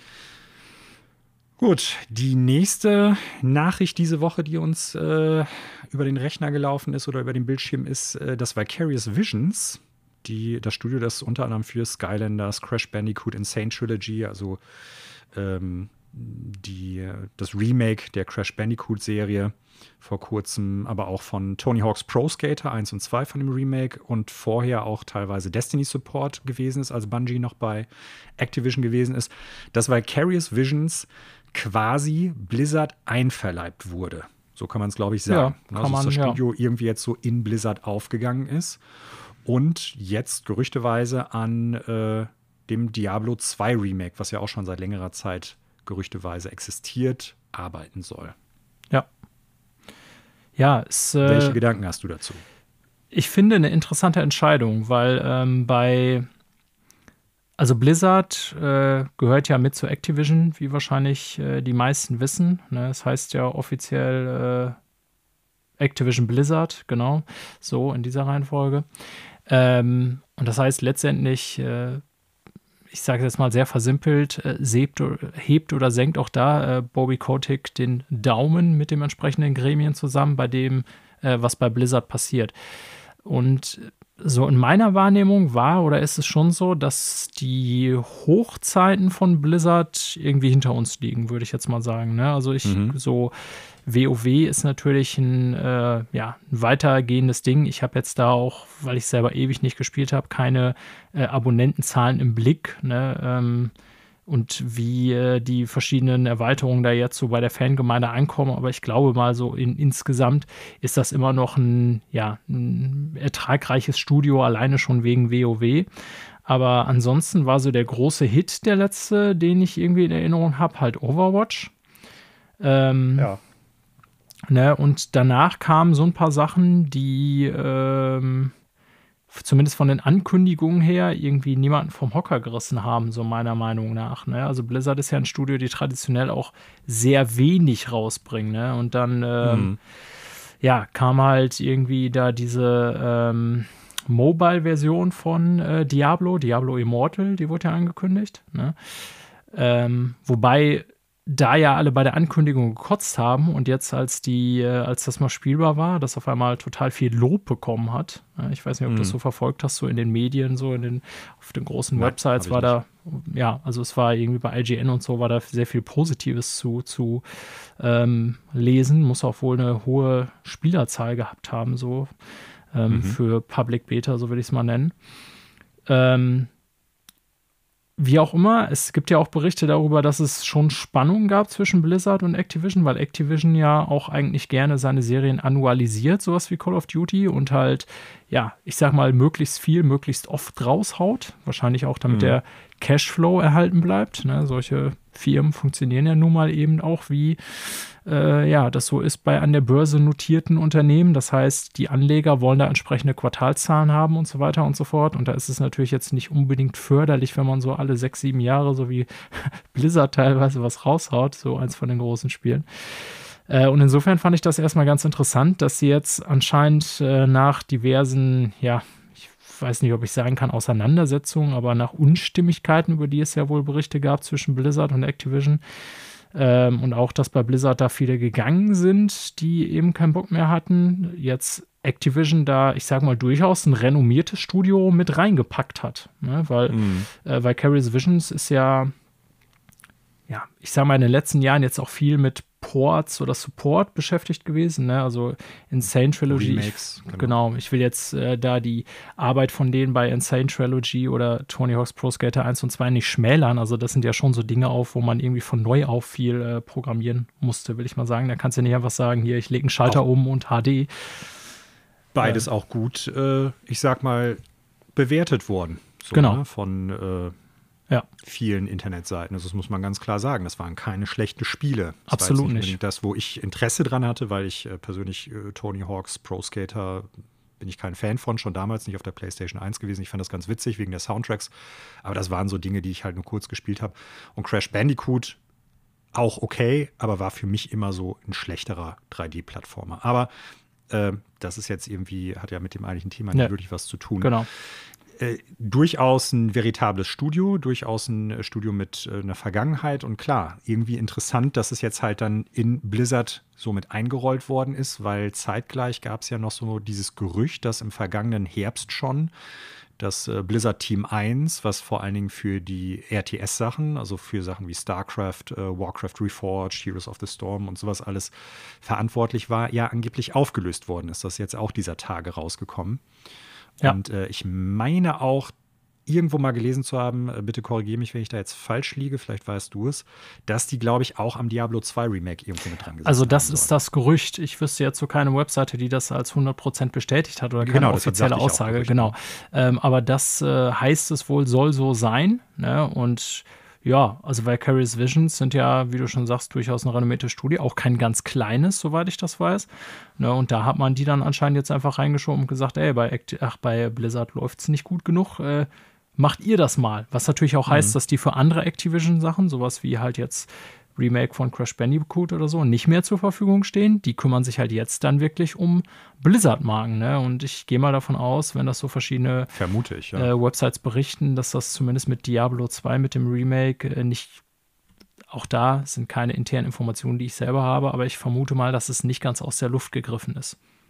Ja. Ja, äh, ich, ich habe manchmal so den Eindruck, dass, äh, also wir können jetzt noch gar nicht abschätzen, wie gut oder wie schlecht das jetzt dann ist für Blizzard, für Vicarious Visions. Ne? Im Internet habe ich dann teilweise auf entsprechenden Foren immer den Eindruck, dann wird sofort gewettert, ja, Activision, äh, die, äh, die werden Blizzard schon irgendwie auch in Grund und Boden fahren. Das wird alles schiefgehen. Äh, das liegt alles an Activision. Auch, dass die Spiele irgendwie nicht mehr so kommen, wie sie kommen sollen. Dass die Spiele ja auch nicht ja. mehr so gut sind wie früher. Und das liegt alles an Activision. Das kann sein, das kann ich nicht einschätzen. Äh, dagegen halten möchte ich nur, dass es durchaus immer wieder Spiele gibt, die Blizzard rausbringt und die echt gut sind. So, ne? Wenn du gerade ja. schon sagst, dass äh, Mobile Diablo ist eigentlich auch kein schlechtes Spiel geworden. Es ist, glaube ich, so eine, so eine problematische Sache, wenn du ein Studio hast, das so profiliert ist wie Blizzard und so viele wirklich Fans des Studios auch hat. Ne? Also die nicht nur jetzt Fans einer Marke sind oder sowas, sondern generell, ich glaube, alles kaufen will, was dieses Studio einfach raushaut. Äh, dann wird alles irgendwie als bedrohlich, glaube ich, angesehen, was äh, diesen äh, vermeintlich gottähnlichen Entwickler irgendwie schaden könnte, ist so ja. mein Eindruck. Ne? Also wird da halt auch sofort die Fackel und äh, die Forke rausgepackt und äh, dann sammelt sich der Mob im Internet und dann wird es halt äh, sofort alles zerrissen. Umgekehrt, glaube ich, auch bei Vicarious Visions. Ne? Da wurden dann die armen Leute vom Vicarious Visions jetzt, äh, das Studio wurde jetzt quasi aufgelöst und wird Blizzard zugeführt und so und auch da Activision wird es alles in Grund und Boden fahren. So den Eindruck habe ich halt teilweise in so Videospielforen jetzt die letzten Tage gehabt. Ich äh, kann das gar nicht sagen. Ich weiß da nicht genug drüber. Nee, wissen wir so beide nicht. Ja. Und äh, ich sag's mal so, was ist jetzt angekündigt aktuell bei Blizzard? Äh, Overwatch 2 und äh, Diablo 4. So, und ich glaube, das werden beides gute Spiele werden. Ja, mit Sicherheit. Also wenn man, ne, wie immer, wenn man Diablo nicht mag, äh, dann wird man auch mit Sicherheit mit Diablo 4 nicht unbedingt äh, warm werden, weil ich erwarte da jetzt zumindest kein grundlegend anderes Konzept. Es wird halt ein Diablo sein, ne? Aber. Weil die ja, ja, schon ein paar Sachen angekündigt haben, die so ein bisschen mit der Tradition der Serie brechen. Ne? Also mit der, äh, ich glaube, es soll eine kohärente Oberwelt geben, die halt auch nicht zufällig ist oder so, wenn ich das richtig auf dem Schirm habe. Ähm, solche Sachen. Und ähm, ja, also was ich damit sagen möchte, selbst wenn man, ich persönlich bin weder Overwatch-Spieler noch größter Diablo-Fan, aber ich kann halt mit Fug und Recht einfach sagen, das sind beides gute Spiele gewesen, die letzten Teile. Ne? Diablo 3 genauso ja. wie äh, Overwatch Mit 1. Sicherheit, ja. Und äh, da mache ich mir jetzt auch keine Gedanken darüber, dass die Spiele schlecht werden. Und Blizzard ist halt, wie du es eben schon sagtest, ein Studio, das jetzt nicht jedes Jahr ein neues Spiel raushaut und das vor allen Dingen auch nicht viele aktive Marken gleichzeitig hat.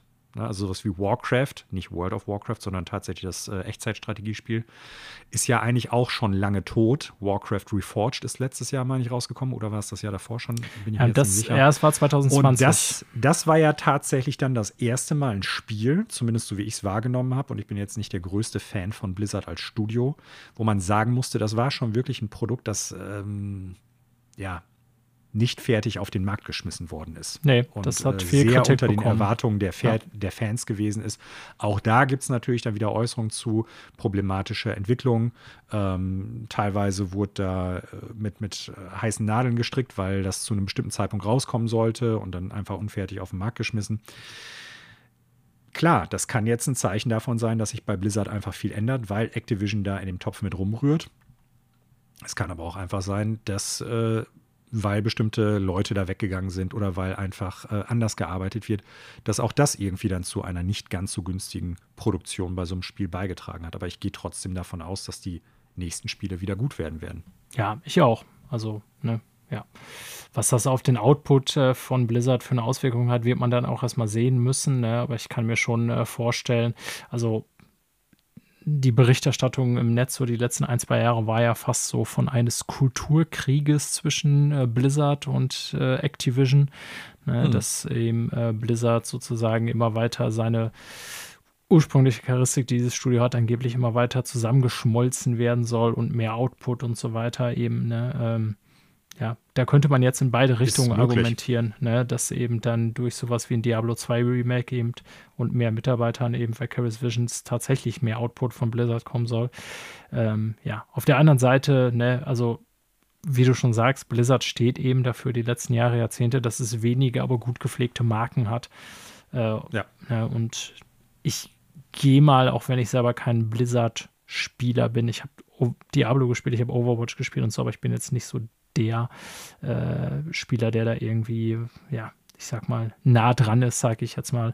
Aber ich gehe auch schon davon aus, dass die kommenden Titel, also Diablo 4 und Overwatch 2, auch wieder eine gewisse Qualität haben werden. Ne?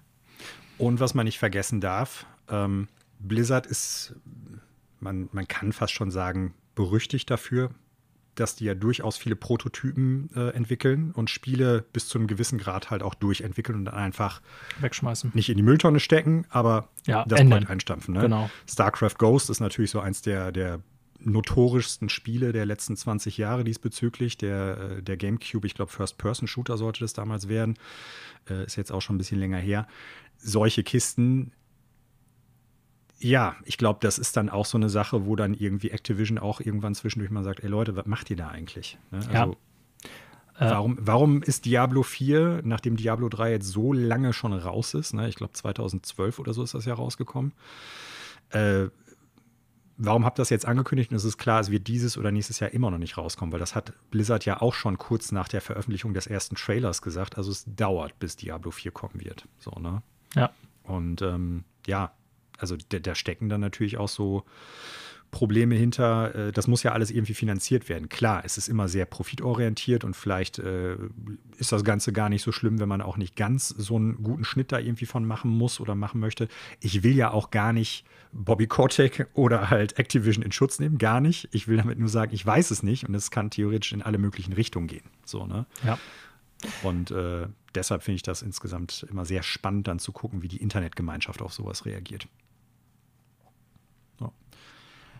Ja, das war äh, eine doch sehr, sehr interessante Nachricht ebenfalls die vergangene Woche, die äh, zu einigen Fanäußerungen geführt hat, einige rosiger als andere. Äh, eine Sache, die ich persönlich diese Woche ganz gut fand, ich weiß gar nicht, ob du äh, es dir angeguckt hast, aber zumindest wusstest du bestimmt, dass es kommen würde. Diese Woche war auch von Capcom ein sogenanntes Resident Evil Showcase angekündigt worden, wo ähm, ja vor allen Dingen nochmal zum aktuell angekündigten Resident Evil 8 etwas präsentiert werden sollte. Und da gab es dann halt eine, ich glaube, 20, 25-minütige Präsentation online, wo einige neue Sachen nochmal auch gesagt worden sind. Hattest du es gesehen oder? Nee, äh, tatsächlich wusste ich nichts von dem Showcase, habe es auch nicht gesehen. Äh, ich habe dann nur gesehen, dass halt diverse Seiten berichteten, äh, dass es äh, natürlich relativ aufgeregt alle, dass es jetzt eine Demo zum Runterladen gibt. Ne? Ähm, in dem Kontext habe ich das da mitbekommen, aber vorher wusste ich tatsächlich gar nichts davon, dass irgendwie noch so ein Resident Evil Showcase stattfindet. Ja, also ähm, erstmal so als Überblick kann ich dir ja auch nochmal so sagen, es gab äh, einen neuen Trailer zu Resident Evil 8 oder Village, je nachdem, wie man es nennen möchte. Das Release-Datum wurde bekannt gegeben. Es wurde noch äh, gesagt, dass es sich um ein Cross-Gen-Spiel handelt. Ne? Also es wird nicht nur für die PS5 kommen, sondern auch für die PS4. Äh, eine Cross-Promotion wurde angekündigt. Resident Evil äh, Character Skins oder halt äh, Outfits und Klamotten aus der Resident Evil-Serie kommen zu The Division 2. Ah ja, das hatte ich auch im Rande heißt, dann gesehen. Äh, ja, verrückte genau, Cross-Promotion auch, finde ich, aber. Ja, irgendwie, irgendwie schon. Aber ähm, es wurde auch noch ein neues Spiel angekündigt, nämlich Resident Evil Reverse. Und ähm, da ist noch nicht ganz klar, ob es ein eigenständiges Spiel wird oder irgendwie ein Spielmodus, der vielleicht im neuen Resident Evil drin sein wird oder ob das Free-to-Play ist oder wie auch immer. Es äh, wird wohl ein ähm, PvP-Deathmatch-Spiel werden, aus der Third-Person-Perspektive, Multiplayer also, ähm, wo sechs Leute gegeneinander antreten können. Ah, Dazu wurde auch ein bisschen was gezeigt.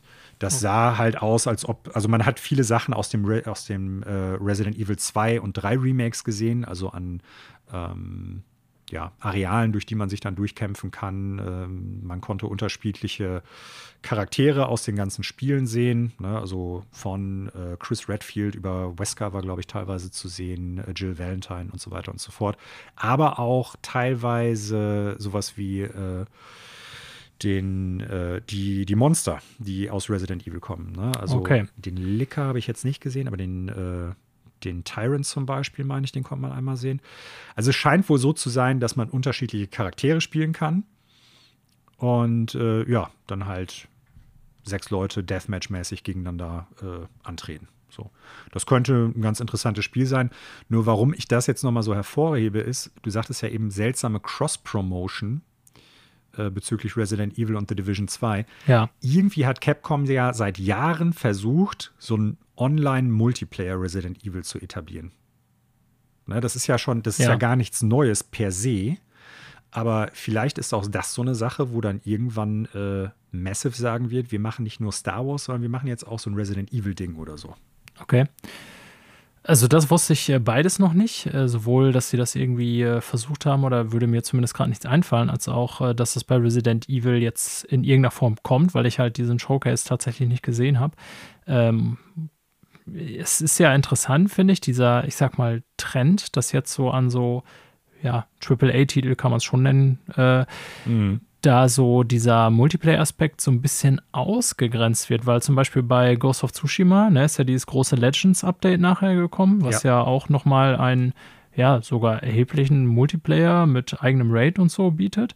Ähm, und bei Last of Us, falls du dich erinnerst, beim ersten Teil war ja ein Multiplayer mit drin, den ich sogar ziemlich viel gespielt mhm. habe. Ne? Mhm. Ähm, beim zweiten haben sie ja von vornherein gesagt, wir machen jetzt erstmal nur die Story. Es kommt aber noch dieses Factions nach, über das man jetzt ewig schon nichts mehr gehört hat. Aber wo es ja auch so in die Richtung geht, und das höre ich da jetzt so bei dir bei Resident Evil äh, auch raus, äh, wir nehmen das aus dem Hauptspiel raus. Das wird was äh, Größeres, Besseres, aber dann eventuell auch als eigenes Ding. Ne? Wobei als das, Ghost ja. of Tsushima ist es ja sogar noch mit zum Hauptspiel ergänzt worden. Aber äh, ich meine eben dieser Trend, dass man das gegebenenfalls einfach trennt äh, von einem ja, Singleplayer-Spiel sozusagen. Ja, wobei bei Resident Evil hat das schon, ich sag mal, Tradition. Ne? Da gab es ja auf der PlayStation 2 schon Resident Evil Outbreak. Das war ja so ein Online-Multiplayer-Spiel zum Beispiel auch.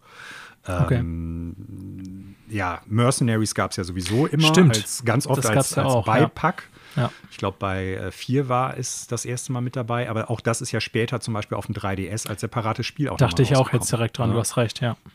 Und äh, es gab über die Jahre immer mal wieder, mir fallen jetzt leider nicht die ganzen Namen der Spieler ein, so diese Multiplayer-Sachen äh, sind rausgekommen, wo die halt versucht haben, da irgendwie was mit der Marke an Multiplayer-Spielen zu machen. Ich, auf, der, auf der PlayStation 4 gab es zum Beispiel auch noch was. Naja, aber also das ist eigentlich für, das, für die Marke nichts Neues. Ich bin nur immer wieder überrascht, dass sie es probieren, weil ich habe so den Eindruck, dass es eigentlich immer irgendwie baden gegangen ist und dass die Leute sagen, ey, für uns ist Resident Evil ein Survival-Horror-Game und wir wollen den Tünnef so gar nicht. Ne? Ja. Also von daher, ähm, ja, ja.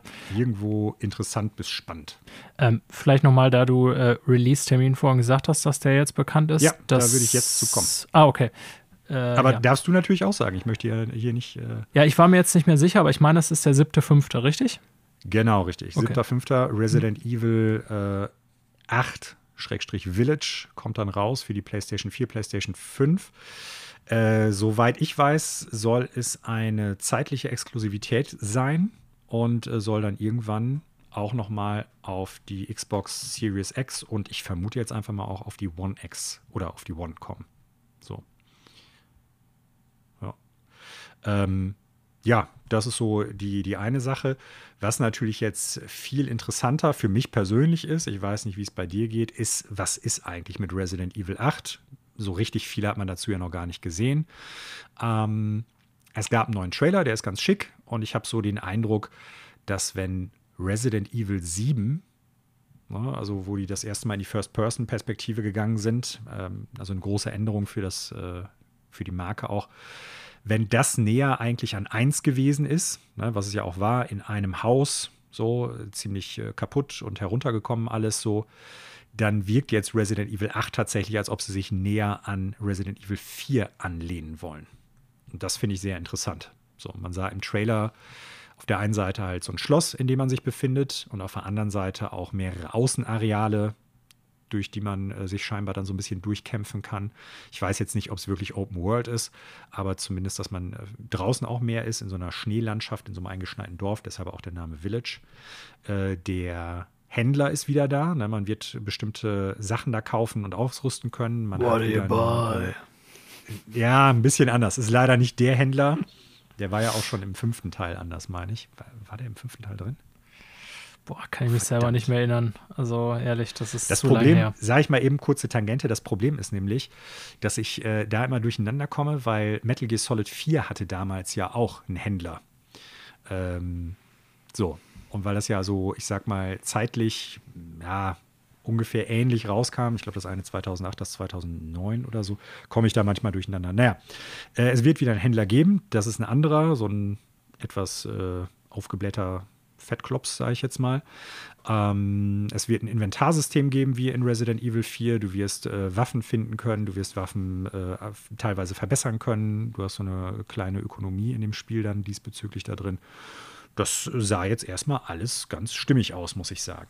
Und zeitgleich haben sie halt für die PlayStation 5 eine Demo angekündigt, die nur am selben Tag halt auch äh, runtergeladen werden konnte. Und die habe ich mir runtergeladen und auch schon gespielt, wie ich ja eben sagte. Und ähm, ja, da kann ich jetzt noch ein bisschen was zu sagen, wenn es dich interessiert. Oder ja, das ist natürlich lieber nicht äh, gespoilert werden. Nee, nee, alles gut. Ich will es auch auf jeden Fall, wie gesagt, äh, ja noch selber probieren, aber ich habe mir die Videos schon äh, an, also nicht einen kompletten Durchlauf, aber ich habe mal eben so ein bisschen reingeguckt, auch wie gesagt, so die technische Analyse bei Digital Foundry und dann nochmal ja bei ISA Allies so, so Eindrücke zur Demo, wo die so ein bisschen darüber gelabert haben. Also ich weiß schon, worum es so im Grunde geht, will es einfach nochmal selber ausprobieren. Ähm, aber ja, ich bin da schon äh, gespannt darauf, dass du mir das hier berichtest. Äh, eine ganz, eine Sache ganz kurz. Also, ich, weil du das vorhin sagtest, ähm, das Spiel kommt aber auch schon sicher angekündigt für die Xbox-Konsolen, oder sehe ich das falsch? Also ich meine, ich recherchiere das nochmal eben, nicht, dass ich jetzt hier was Falsches gesagt habe. Ich meine, dass es um eine zeitliche Exklusivität okay, geht. Okay, weil ich war mir jetzt vorhin nicht sicher, ob du äh, die Demo meinst oder nicht, weil die Demo gibt es ja wohl nur auf PlayStation 5. Die gibt es nur auf genau. der PlayStation 5. Und da genau. scheint es ja auch irgendwie so ein, ich sag mal, Marketing-Kooperation äh, mit Sony zu geben oder so. Sieht man ja auch an dieser exklusiven Demo, aber ich glaube, dass das tatsächlich auch schon zeitgleich für Xbox-Konsolen dann rauskommen wird zum äh, da, Release. Da bin ich mir ziemlich sicher, dass es am 7. Mai nicht für die Xbox rauskommt, aber ähm, ich recherchiere das mal eben ganz kurz. Du sagtest, du hast dir den Trailer auch angeguckt? Äh, den, den neuesten jetzt vom Showcase? Ja. Äh, nee, den Trailer selber habe ich nicht gesehen. Ich habe mir nur Eindrücke von der Demo angesehen auf PlayStation 5. Ne? Ähm, aber okay. ja, berichte mal von der Demo und dann äh, holen wir das gleich nochmal nach, dass wir hier äh, das mit der Exklusivität nochmal klar haben. Ne? Ich schaue übrigens ja, gerade mal, nee, ich, Wikipedia sagt, also, äh, dass es für Xbox One rauskommt, aber das heißt natürlich nicht, wenn es ja, bei der deutschen Wikipedia-Homepage steht, dass es auch so richtig ist. das, was ich jetzt hier gerade lese, scheint das zu bestätigen. Okay. Dann äh, bin ich davon irregeleitet worden, dass es im Trailer definitiv stand PS4 und PS5 als Logo nur da. Ach so, ja, das würde dann auf diesen, äh, ja, das würde dann auf diesen Marketing-Deal quasi wahrscheinlich ja. äh, zurückzuführen sein. Ne? Aber die Homepage selber von Resident Evil Village sagt nur, äh, hier erscheint für, also ich habe jetzt mal runtergescrollt, PS4, PS5, Xbox Series X, Xbox One und Steam. Und es steht einfach ja. nur VÖ 7.5.2021, also nicht irgendwie ja. Für, ja, spezifiziert. Ja, dann okay. ist das eine klare Sache und dann ist das gut, dass du nochmal nachgehakt hast, weil äh, sonst wäre quasi meine Fehlinformation bei anderen Leuten gelandet und die hätten dann nicht erfahren, dass sie dieses Spiel, was hoffentlich gut wird, auch auf der Xbox spielen können oder auf dem PC. So. Ähm, was hast du denn zum, zum Trailer jetzt schlussendlich gedacht? Also, wie fandst du den? Äh, ja, wie gesagt, also die Demo habe ich mir angeguckt, ne? Äh, Trailer so, habe ich okay. nicht gesehen. so, und ähm, ja. Trailer musste ich da noch nachholen. Ähm, aber lass uns doch erstmal ganz kurz über die Demo sprechen. Da ja, interessieren mich sehr deine Eindrücke, denn ich muss sagen, so, also erstmal so als mein Eindruck, mehr kann ich ja noch nicht so sagen. Ich fand, dass es ziemlich fett aussah. Also rein vom optischen. Ich kann ja. das Gameplay ja nicht bewerten. Ja. Also, ähm, jetzt muss ich erstmal überlegen, wie ich das sortiere. Ach so, machen wir es am besten so, genau. Ähm, man spielt halt ein relativ kurzes Segment innerhalb dieses Schlosses. Man startet in so einem kleinen Keller, aus dem man dann fliehen muss, äh, kommt dann in so eine Eingangshalle und äh, in so ein kleines, äh, ja, ich weiß nicht, so eine Art Schlafzimmer und äh, kann noch so zwei, drei Räume halt betreten. Es ist keine lange Demo, fünf bis zehn Minuten maximal und dann ist die auch schon wieder vorbei. Ähm, ich bin so ein bisschen hin und her gerissen, was die Grafik betrifft. Auf der einen Seite gibt es halt Segmente und einige Räume, die sehen richtig, richtig gut aus. Da gebe ich dir recht. Ähm, das sieht fett aus. Es gibt aber auch so Segmente, als äh, ich im Keller gestartet bin, hatte ich so den Eindruck, okay, man kann schon irgendwie sehen, dass es auch auf der PlayStation 4 und Xbox One laufen muss. Weil das sah jetzt nicht irgendwie äh, sehr viel besser aus, als wie ich Resident Evil 7 auf dem Schirm hatte. Aber ich muss dazu sagen, äh, das läuft. Ich habe jetzt äh, nicht die Möglichkeit, die Zeilen wirklich zu zählen oder irgendwie das mit einem äh, Gerät auszumessen, aber es läuft halt scheinbar in 4K und in 60 Frames per Second. Ne? Also die Bildwiederholungsrate ist schon ziemlich hoch. Was ich damit sagen möchte ist, kann natürlich sein, dass es dann deshalb jetzt auch nicht so gut aussah, weil die darauf den Fokus legen. Ne? Nicht so wie bei Resident Evil 7, was auf den Basiskonsolen mit 1080p, glaube ich, damals gelaufen ist. Also es ist flüssig. Es sieht äh, von der Auflösung, Auflösung her sehr gut aus. Aber zumindest der Kellerbereich, da dachte ich dann teilweise, ja gut, das sieht jetzt schon aus wie Resident Evil 7 Plus von der technischen Seite aus. Hm. Das ist alles äh, stimmungsvoll und sieht auch ganz nett aus. Aber da hatte ich jetzt noch nicht den Eindruck, äh, das ist jetzt halt so ein richtiges PS5-Spiel. Wenn man dann aus dem Keller raus ist, sieht es schon ein bisschen anders aus. Also so die äh, Räume, die man dann halt sieht im Schloss selber, das sieht schon sehr fett aus. Ne? Das ist schon echt ganz gut. Und äh, sehr stimmungsvoll. Das kann man nicht anders sagen. Und man darf nicht vergessen, es ist halt eine Demo. Ne? Also da werden die bestimmt auch auf der einen Seite abgewogen haben, was können wir schon präsentieren, was ist schon spielbereit und auf der anderen Seite natürlich auch gucken, die darf jetzt nicht 5000 äh, Gigabyte groß sein, sondern muss halt äh, gut und schnell auch runtergeladen werden können. Ne? Die kann ja nicht so groß sein wie, was weiß ich, ähm, das ganze Spiel oder so. Vielleicht hat es auch ein bisschen damit zu tun. Ja, klar. Also ja. audiovisuell gut, aber wie gesagt, hat so, also ist manchmal an beiden Polen irgendwie wiederzufinden. Ne? So Last Gen auf der einen Seite, Next Gen oder Current Gen auf der anderen Seite. Also es gibt zum Beispiel so ein Lagerfeuer, was ganz, äh, nicht Lagerfeuer, so ein Kaminfeuer, was ganz schick aussieht. Ähm, ja, ich weiß jetzt nicht, ob da Raytracing wirklich drin ist. Ähm, ja, ist es. Also, also sehr dezent. Im, Im Ganzen, ich sag mal, ich wollte gerade sagen, also wenn es ja. drin ist, dann ist es nicht halt irgendwie äh, als, als äh, Global Illumination Lösung, das sowieso nicht, oder ähm, als, als Möglichkeit für den ganzen Raum, dann wären es irgendwie einige Kleinigkeiten oder so, aber trotzdem sieht es gut aus. Ja. So. Ja, ähm, ich finde das ja, ja, an sich, wenn ich zum Technischen noch was sagen darf, auch einen ganz guten Kompromiss zu sagen, äh, wir machen hier ein 4K-Bild, ne, möglichst. Ne, äh, da ist natürlich dann immer ähm, noch schon so, dass das in bestimmten Sequenzen dann bei diversen Spielen eben äh, runtergerechnet wird, eben, dass es nicht die ganze Zeit in Full 4K läuft. Das hat man ja bei fast keinem Spiel bisher, aber ähm, je nachdem, wie gut das programmiert ist, äh, ist das ja auch für den Spieler eigentlich gar nicht so bemerkbar.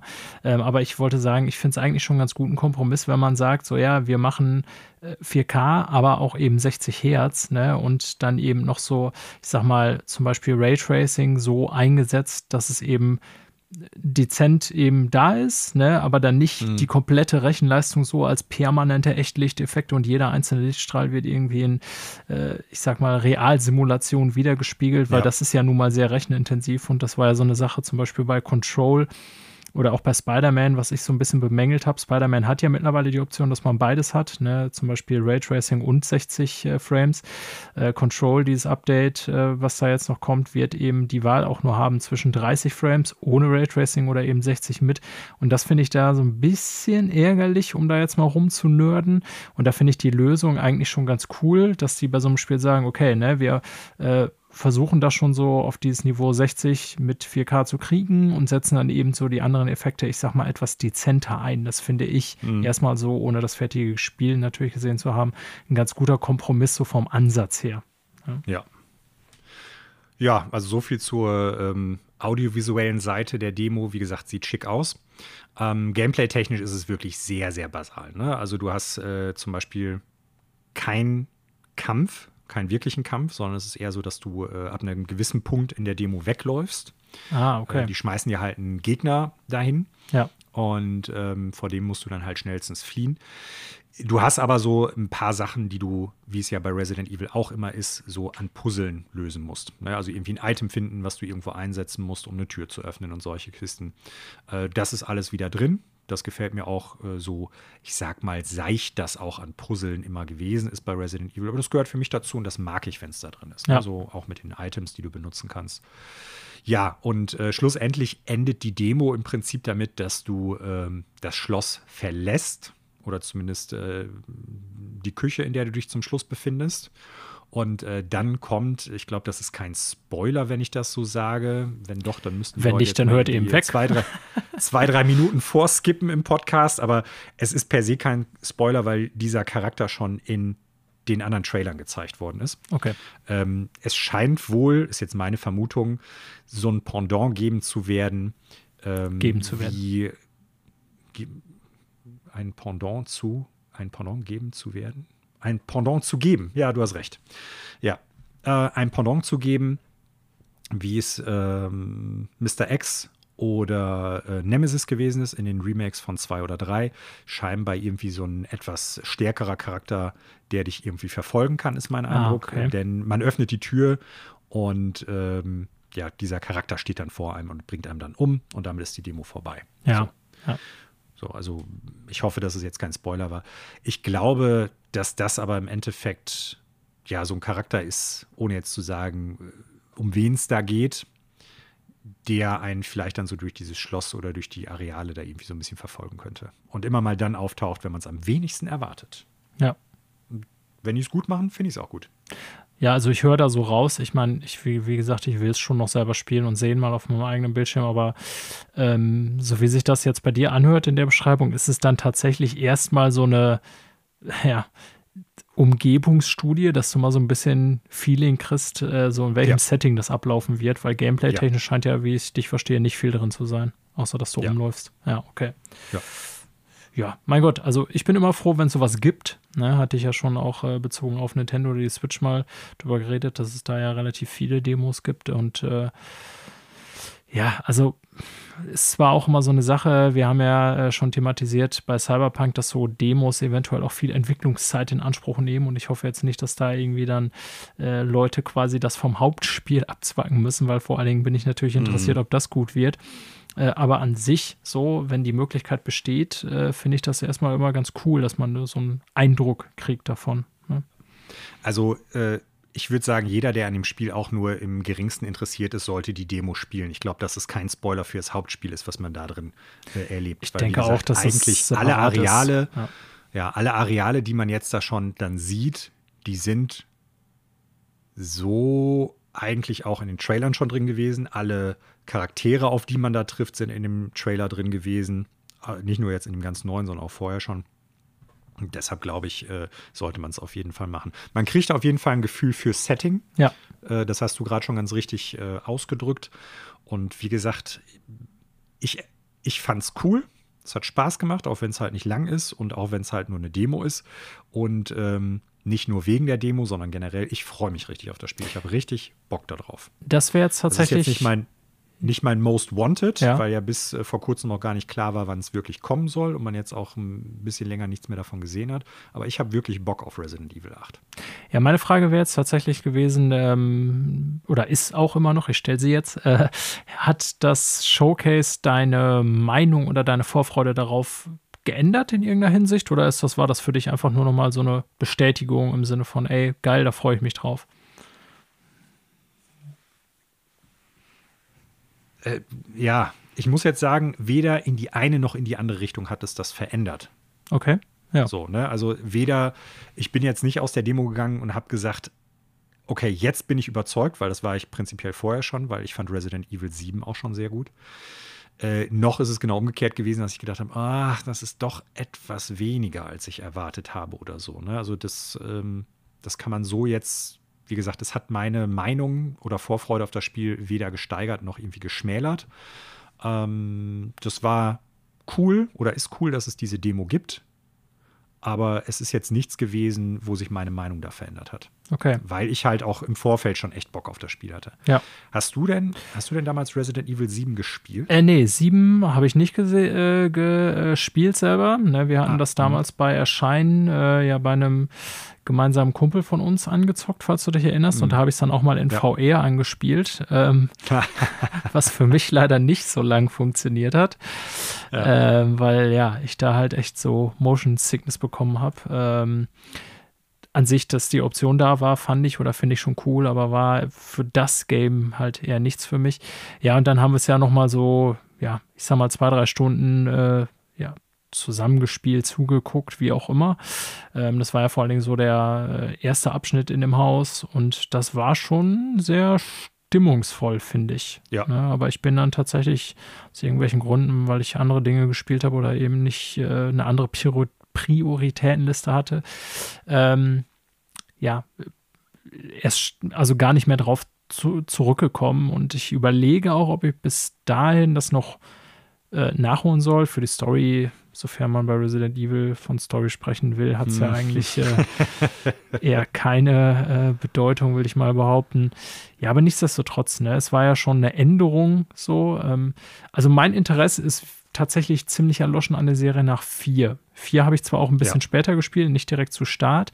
Äh, eins bis drei hatte ich alle ziemlich direkt zum Start gespielt, obwohl ich gar keine Playstation hatte. Ich habe mir die dann immer von einem guten Kumpel, hallo Alex, äh, ausgeliehen extra dafür und habe die dann auch gespielt. Ähm, fand ich auch alle super. Ja, vier habe ich dann ein bisschen später nachgeholt, also nicht direkt zum Erscheinen, aber fand ich auch super geil. Ja, und komischerweise so mit fünf, sechs habe ich echt so ziemlich den Kontakt verloren. Ich weiß noch fünf, dass wir das äh, damals irgendwie auch mal zusammen uns angezuckt, angeguckt hatten. Ähm, ich glaube sogar den sechsten noch meine ich, habe ich auch zumindest teilweise ja. gesehen. Ja, ja, haben wir uns auch noch. Ja. Genau. Ähm, aber ja, dann eigentlich war für mich so gefühlt sieben der richtige Schritt. Aber, um jetzt mal darauf zurückzukommen, also nachdem ich, bei mir war es dann tatsächlich so, nachdem ich mir jetzt so das äh, angeguckt habe, auch wenn das vom Gameplay ja gar nicht viel wiedergibt, ähm, fiel mir dann nochmal so auf, auch in Verbindung mit dem Veröffentlichungsdatum, äh, dass ich tatsächlich Bock drauf habe. Ne? Wo ich so dachte, mhm. ja, cool. Ähm, so, ich finde so Anfang Mai ist auch ein cooler Zeitpunkt. Ne? Und ähm, da dachte ich dann, okay, ähm, ich könnte mir gut vorstellen, dass ich das äh, kaufen werde. Ne? Und ja. ja. Bin gespannt. Also Resident Evil 7 ist, ich habe das jetzt nicht mehr ganz auf dem Schirm, wie lange ich dafür gebraucht habe. Also es ist gar nicht so super lang. Ich behaupte jetzt mal, je nachdem, wie dein Zeitplan natürlich auch arbeitstechnisch und irgendwie privat aussieht, aber das kann man bis dahin auf jeden Fall ganz gut durchzocken, weil im positiven Sinne ist das Spiel nicht groß. So. Okay. Also das, ich würde schon sagen, dass man das eigentlich ganz gut und relativ zügig, aber nicht zu fix durchspielen kann. So, also es ist jetzt kein super schweres Spiel, aber sehr stimmungsvoll. Allein deshalb würde ich schon spielen. Und äh, was klar ist, du wirst ja jetzt in 8 den gleichen Charakter spielen, den du in 7 gespielt hast. Das wird zeitlich dann nachspielen. Ah, okay, dann gibt es ja sogar also doch vielleicht macht es, vielleicht macht es von der Warte aus doch Sinn, dass man äh, zumindest irgendwie auf dem Pin hat, was in 7 passiert ist. Da bringst Weil, du mich ja ähm, Zugzwang quasi, aber ja. ich sag's mal so: Grundsätzlich versuchen die ja schon seit Resident Evil 1 und 2 die Story immer irgendwie weiter auszubauen und aufeinander auch abzustimmen. Aber grundsätzlich ist es bei den meisten Spielen bisher total wurscht gewesen. So, okay. ne? Also ja. meines Erachtens nach. Die haben versucht, die, die allgemeine Story von Resident Evil immer weiter zu spinnen, aber die wurde zum Schluss sowieso so, also wirklich undurchsichtig, verschroben und teilweise auch echt lächerlich, dass ich die dann eh nicht mehr richtig ernst genommen habe. Nee. So. Und deshalb kann ich dann besser was mit den einzelnen Stories anfangen, als die, die große Gesamtstory zu sehen. Ja. So. Ne? Und, also ich ähm, weiß, dass es auch da Nerds gibt, die sich da so voll in den Lore irgendwie eingearbeitet haben und so. Bestimmt, ne? ganz klar. Ja, ähm, für mich hat das tatsächlich. garantiert auch viel Fanfiction, ja, die ich nicht lesen möchte. glaube ich auch. Beides, glaube ich gerne. Ähm, also ich weiß noch, dass ich damals schon dachte bei Resident Evil 2, ähm, dass ich cool fand, dass sie das ausgeweitet haben. Ne, obwohl eins der bessere Teil meiner Meinung nach ist, ist ähm, also zumindest damals war, das Remake habe ich noch nicht gespielt tatsächlich, ähm, fand ich schon die Idee cool, dass sie dann eben aus dem Herrenhaus rausgehen infolge der Ereignisse aus mhm, Resident Evil ja. 1 und dann halt bei 2 weitermachen, so mit Raccoon City und so weiter. Das fand ich damals schon cool, aber selbst da hat mich die eigentliche Story äh, dann überhaupt nicht interessiert während des Spiels. Das gilt eigentlich für jedes Resident Evil, also auch bei 4, wo ich schon so die Connection zur Gesamtstory äh, total verloren hatte, ähm, hat mich auch innerhalb des Games eigentlich die Story nicht interessiert. Das finde ich lebte immer so von äh, Stimmung, Setting und äh, dann den entsprechenden Gameplay-Passagen so, ne? Aber ja. Ja, das ist bei mir genauso gewesen. Äh, ich muss ja sagen, ähnlich wie du das eben schon mal gesagt hast, ich finde, dass die jetzt nach sechs vor allen Dingen, den Teil, den, den finde ich ja richtig, richtig schäbig, äh, dass die hingegangen sind und gesagt haben, wir müssen da irgendwie was Neues mitmachen. Wir machen jetzt eine First-Person-Perspektive da rein. Das war genau der richtige Schritt. Und äh, ich finde es auch gut, dass die jetzt weiterhin machen und dass die irgendwie scheinbar hingehen und sagen, okay, diese Remakes, die machen wir halt als Third-Person und äh, die Mainline-Teile, die neuen, werden jetzt zumindest bei 8 auch noch in First Person sein. Ich finde das ganz gut. Ja. Das Gameplay in 2 äh, ist super. So, ne? also vom, das macht alles super viel Spaß, sieht auch super fett aus, das Spiel immer noch. Ähm, aber mir gefällt das ganz gut, dass es da so zwei unterschiedliche Sachen gibt, weil ich glaube, sonst könnte es bei mir auch schnell dazu kommen, dass wieder so eine Art Ermüdung eintritt. Ne? Wenn du quasi jedes Jahr ein Resident Evil fast schon kriegst. Letztes Jahr hatten wir das Remake von Resident Evil 3, was jetzt nicht so super lang war und auch ein paar Schwierigkeiten hatte. Aber äh, dieses Jahr kommt dann jetzt das nächste. Und wenn es alles Third Person nur wäre, ich glaube, dann wäre ich irgendwann auch sehr schnell satt. So, ja, also gefällt mir das ganz gut, dass die zwei unterschiedliche Spielgenres, sage ich mal, fast schon damit bedient. Ja, das stimmt. Also wie gesagt, ich habe jetzt weder das Remake von 2 und 3 äh, gespielt, also ich habe so ein bisschen den Kontakt verloren, wie gesagt, nach 4, äh, als auch 7. Das habe ich alles zwar gesehen, aber nie selber gespielt. Aber ich muss eigentlich sagen, so aus meiner Perspektive äh, hat Capcom die letzten Jahre die Serie sehr gut behandelt, ne? weil diese ja, Remakes äh, ja sehr gut beleumundet sind und auch tatsächlich, wie gesagt, echt äh, gut aussehen. Ähm, ja, und der siebte Teil hieß ja dann auch wenn ich mich recht entsinne, einfach nur Resident Evil Biohazard. Also da war zwar wie auch schon bei Village das 7 so in dem Schriftzug angedeutet. Naja, aber da hat man ja, indem man es einfach wieder Biohazard genannt hat, wie es ja im ursprünglichen tatsächlich heißt, äh, ja.